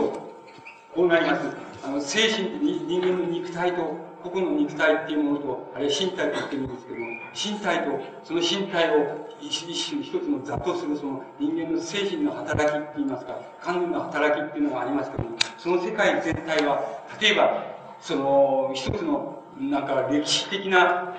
そのボディであったり、あの、あるいはその社会的なボディであるっていうふうに考えて、いろいろ考え方っていうのは、まあ、えーその比喩として言えばできるわけです。その場合、肉体性っていうのは、その市民社会における経済とか経済社会構成とか、あの、産業構成とかっていうのが、ちょうど肉体にあたり、それから人間性、あの、人間のその精神っていうのは、精神の働きっていうのは、ちょうど、あの、社会で言えば、その、制制度がどうなってるとか、あの、国家がどうなってるとか、芸術はどうなってるんだっていうのと、同じように、あの、人間の精神の働きの世界っていうのを理解するっていうのは、例えばそういう比喩を取ることができます。そうしますと、現代における病気の概念っていうのは、ふうなものを、例えば、その、概念として、あの、お医者さんとしてじゃなくて、お医者さん的にじゃなくて、あの、一つの、なんて言いますかね、その概念として病気っていう概念をあのこうつく押し上げていきその押し上げた病気っていう概念の中に現代におけるその様々なその精神的なあの構造って言いますか精神的な内面性みたいなものを全部その含ませてその考え考え方っていうのはものがあのこの一つそのなんかその可能な視点っていうのはないだろうかっていうふうに考えますとそうすると病その唯一のあの唯一のその可能な仕方っていうのは、まあ、病気っていう概念を拡大することです。つまり、病気っていう概念を拡大することですことだと思います。で、どういうふうに拡大するかって言いますと、あの、要するに、人間の、つまり、人間がその精神の世界と、精神の世界とっていう、つまり観念の働きと、それから肉体と、フォークソングクラブよりお知らせします。本日4時半より1の1教室において学外コンサート公開オーディションを開きますので、部外者の方も興味のある方は4時半に1の1教室にお集まりください。繰り返しお知らせします。えーフォークソングクラブでは本日4時半より1の1教室において学外コンサートディションを開きますので、部外者の方も興味のある方は4時半に1の1教室にお集まりください。なお、報告員は4時に必ずボックスに集合してください。それは病気っていう概念を拡大していくことなんです。それで、そのどういうふうに拡大するかっていうと、人間が肉体を持ち、そして肉体を持った人間が、要するにある観念の働きを持っているっていうこと、そのことが病気だって考えることです。つまり、それはもう病気なんだって考えることです。つまり、あの人間が肉体性っていうようなものと、精神性っていうようなものと、あの、全く重ならないで、つまり、あの、人間の肉体通りに精神が、精神の働きが肉体通りに働かないで、そして、肉体と重ならない部分ができているっていうことは、つまり、精神の働きは精神の働きですよ。で、それは肉体とは関係ないですよっていうふうに言える部分が、あの、精神の中にできてしまった。それで、そのために肉体、人間の肉体っていうようなものと、精神っていうようなものとはずれてしまった。あるいは、その、いわば、その、どう言ったらいいんでしょう。つまり、この、違和感ができてしまった、あるいはずれてしまった、重ならない部分ができてしまったっていうこと、そのこと自体は病気なんだっていうふうに考えることだと思います。つまり、それは同時に、あの、そのことが人間なんです。つまり、人間とは何かって言ったらそのことです。つまり、精神と、あの、精神の働きと肉体とは、肉体の働きとは重ならない部分ができてしまったっていうこと自体が人間なんです。つまり、それは動物と違うところだと思います。それは明瞭にできてしまったことが動物と違うことですから、そのこと自体は人間なんですけども、それから、そう人間であるということはそのことなんですけども、同時にそれは、つまり病気なんだっていうことです。つまり人間であるっていうことは病気なんだっていうふうに考えることです。つまり人間であるっていうことは病気なんだっていうふうに考えることによって、いわば、あの、先ほどから申している、つまり精神の内面性の全部の領域っていうのは、つまりこれは被害感である。これは、あの、異常である。これは被害妄想である。これは病気である、作為的な原始、幻覚であるっていうふうに、その様々な領域で、つまり非常に大きな範囲で描かれる精神の内面性の領域がありますけども、その領域を全部包括する統一的な視点っていうものは、つまり人間っていうのは病気なんだっていうこと、つまり精神と、その精神の働きと、で、肉体とは一致しない部分、一致する部分もあるんですけども、一致しない部分ができてしまったっていうことが、そのこと自体は病気なんだし、そのこと自体が人間なんだってこと、人間の存在とはそういうことなんだし、同時にそのことが病気なんだっていうふうに概念に病気っていうことを、その拡概念を拡張して、その拡張された病気っていう概念のところから人間の精神作用っていうのも、精神が働いて、それが生み出した文化芸術っていうのも、それから制度、それから、あのー、まあ、あのー、その物品、物ですね、物、そういうようなもの、全部、あの、統一的に眺める視点っていうようなものそういうことを、あの、一つ取ることによって、随分人間っていうようなものは、あの人間に対する考え方っていうようなものは、あの、その包括的になり得るんではないかというふうに僕は考えられると思います。で、その病気っていう概念も、はるか向こうの方に死っていう概念も、あの、捕まえてきてもよろしいわけです。あの死っていう概念を使われてきてもよろしいわけです。死っていう概念が何を意味するかっていうこと。そのことは、例えば、病気っていう概念、死っていう概念のところから病気っていう概念を見ていけば、それは肉体の、例えば胃が悪い時は、例えば胃のこの内壁が悪くて、それから頭が痛くなって、それで背中が痛くなってっていうふうに、あの、胃病っていう病気の、病気があるとすれば、それは肉体性としてはそれは胃の内壁であり、頭痛であり、それから背中が痛いである。っていう、それから倦怠感があるっていうような、あの、そういうものとして、あの、減少する、減少、現れます。あの、それは死っていう概念が、概念が、その、病気っていう概念が、全部を、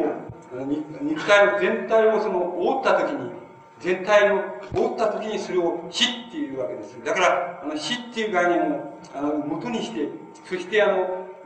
人間っていうのを見ていく肉体性と観念の働きを見ていきますと、もっと徹底した考え方っていうのができるようになり、あの、できるかもしれません。しかし、あの、それはいわば別の問題だって、この、不満してあるが、つまり定期している問題、つまり定期して、それが不満してあるが、その、現在に生きることができる、そして、そして現在に生きさせられている問題、それから、あの、不満してあるが、あの、様々な歴史的な、あの、制約を引きずってきた問題っていうような問題は、あの、いわ、の重要な柱として、いわば、病気っていう概念も、人間の存在そのものの、あの、肉体性と精神性の、その分離っていう、あるいは岩って言いますか、重ならない部分っていうのはもうその、そのところから、そのところに病気っていう概念が起き、そのことは人間の存在っていう概念と、いわば同時することが一致することができ、その、その観点から、いわば人間の内面性の全世界を、いわば抑えていくっていうのは、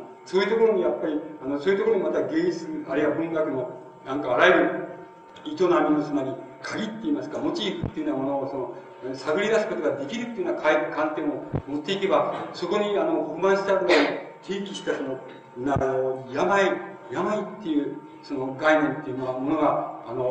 こう、いわば、あの、その、改めて、あの、こう、現代の問題として蘇ってくるっていう、そういう問題があり得るのではないかっていうふうに、あの、考えられます。で、あの、まだその語るべきことはあるような気がするんですけども、あの、一応ここで終わらせていただきます。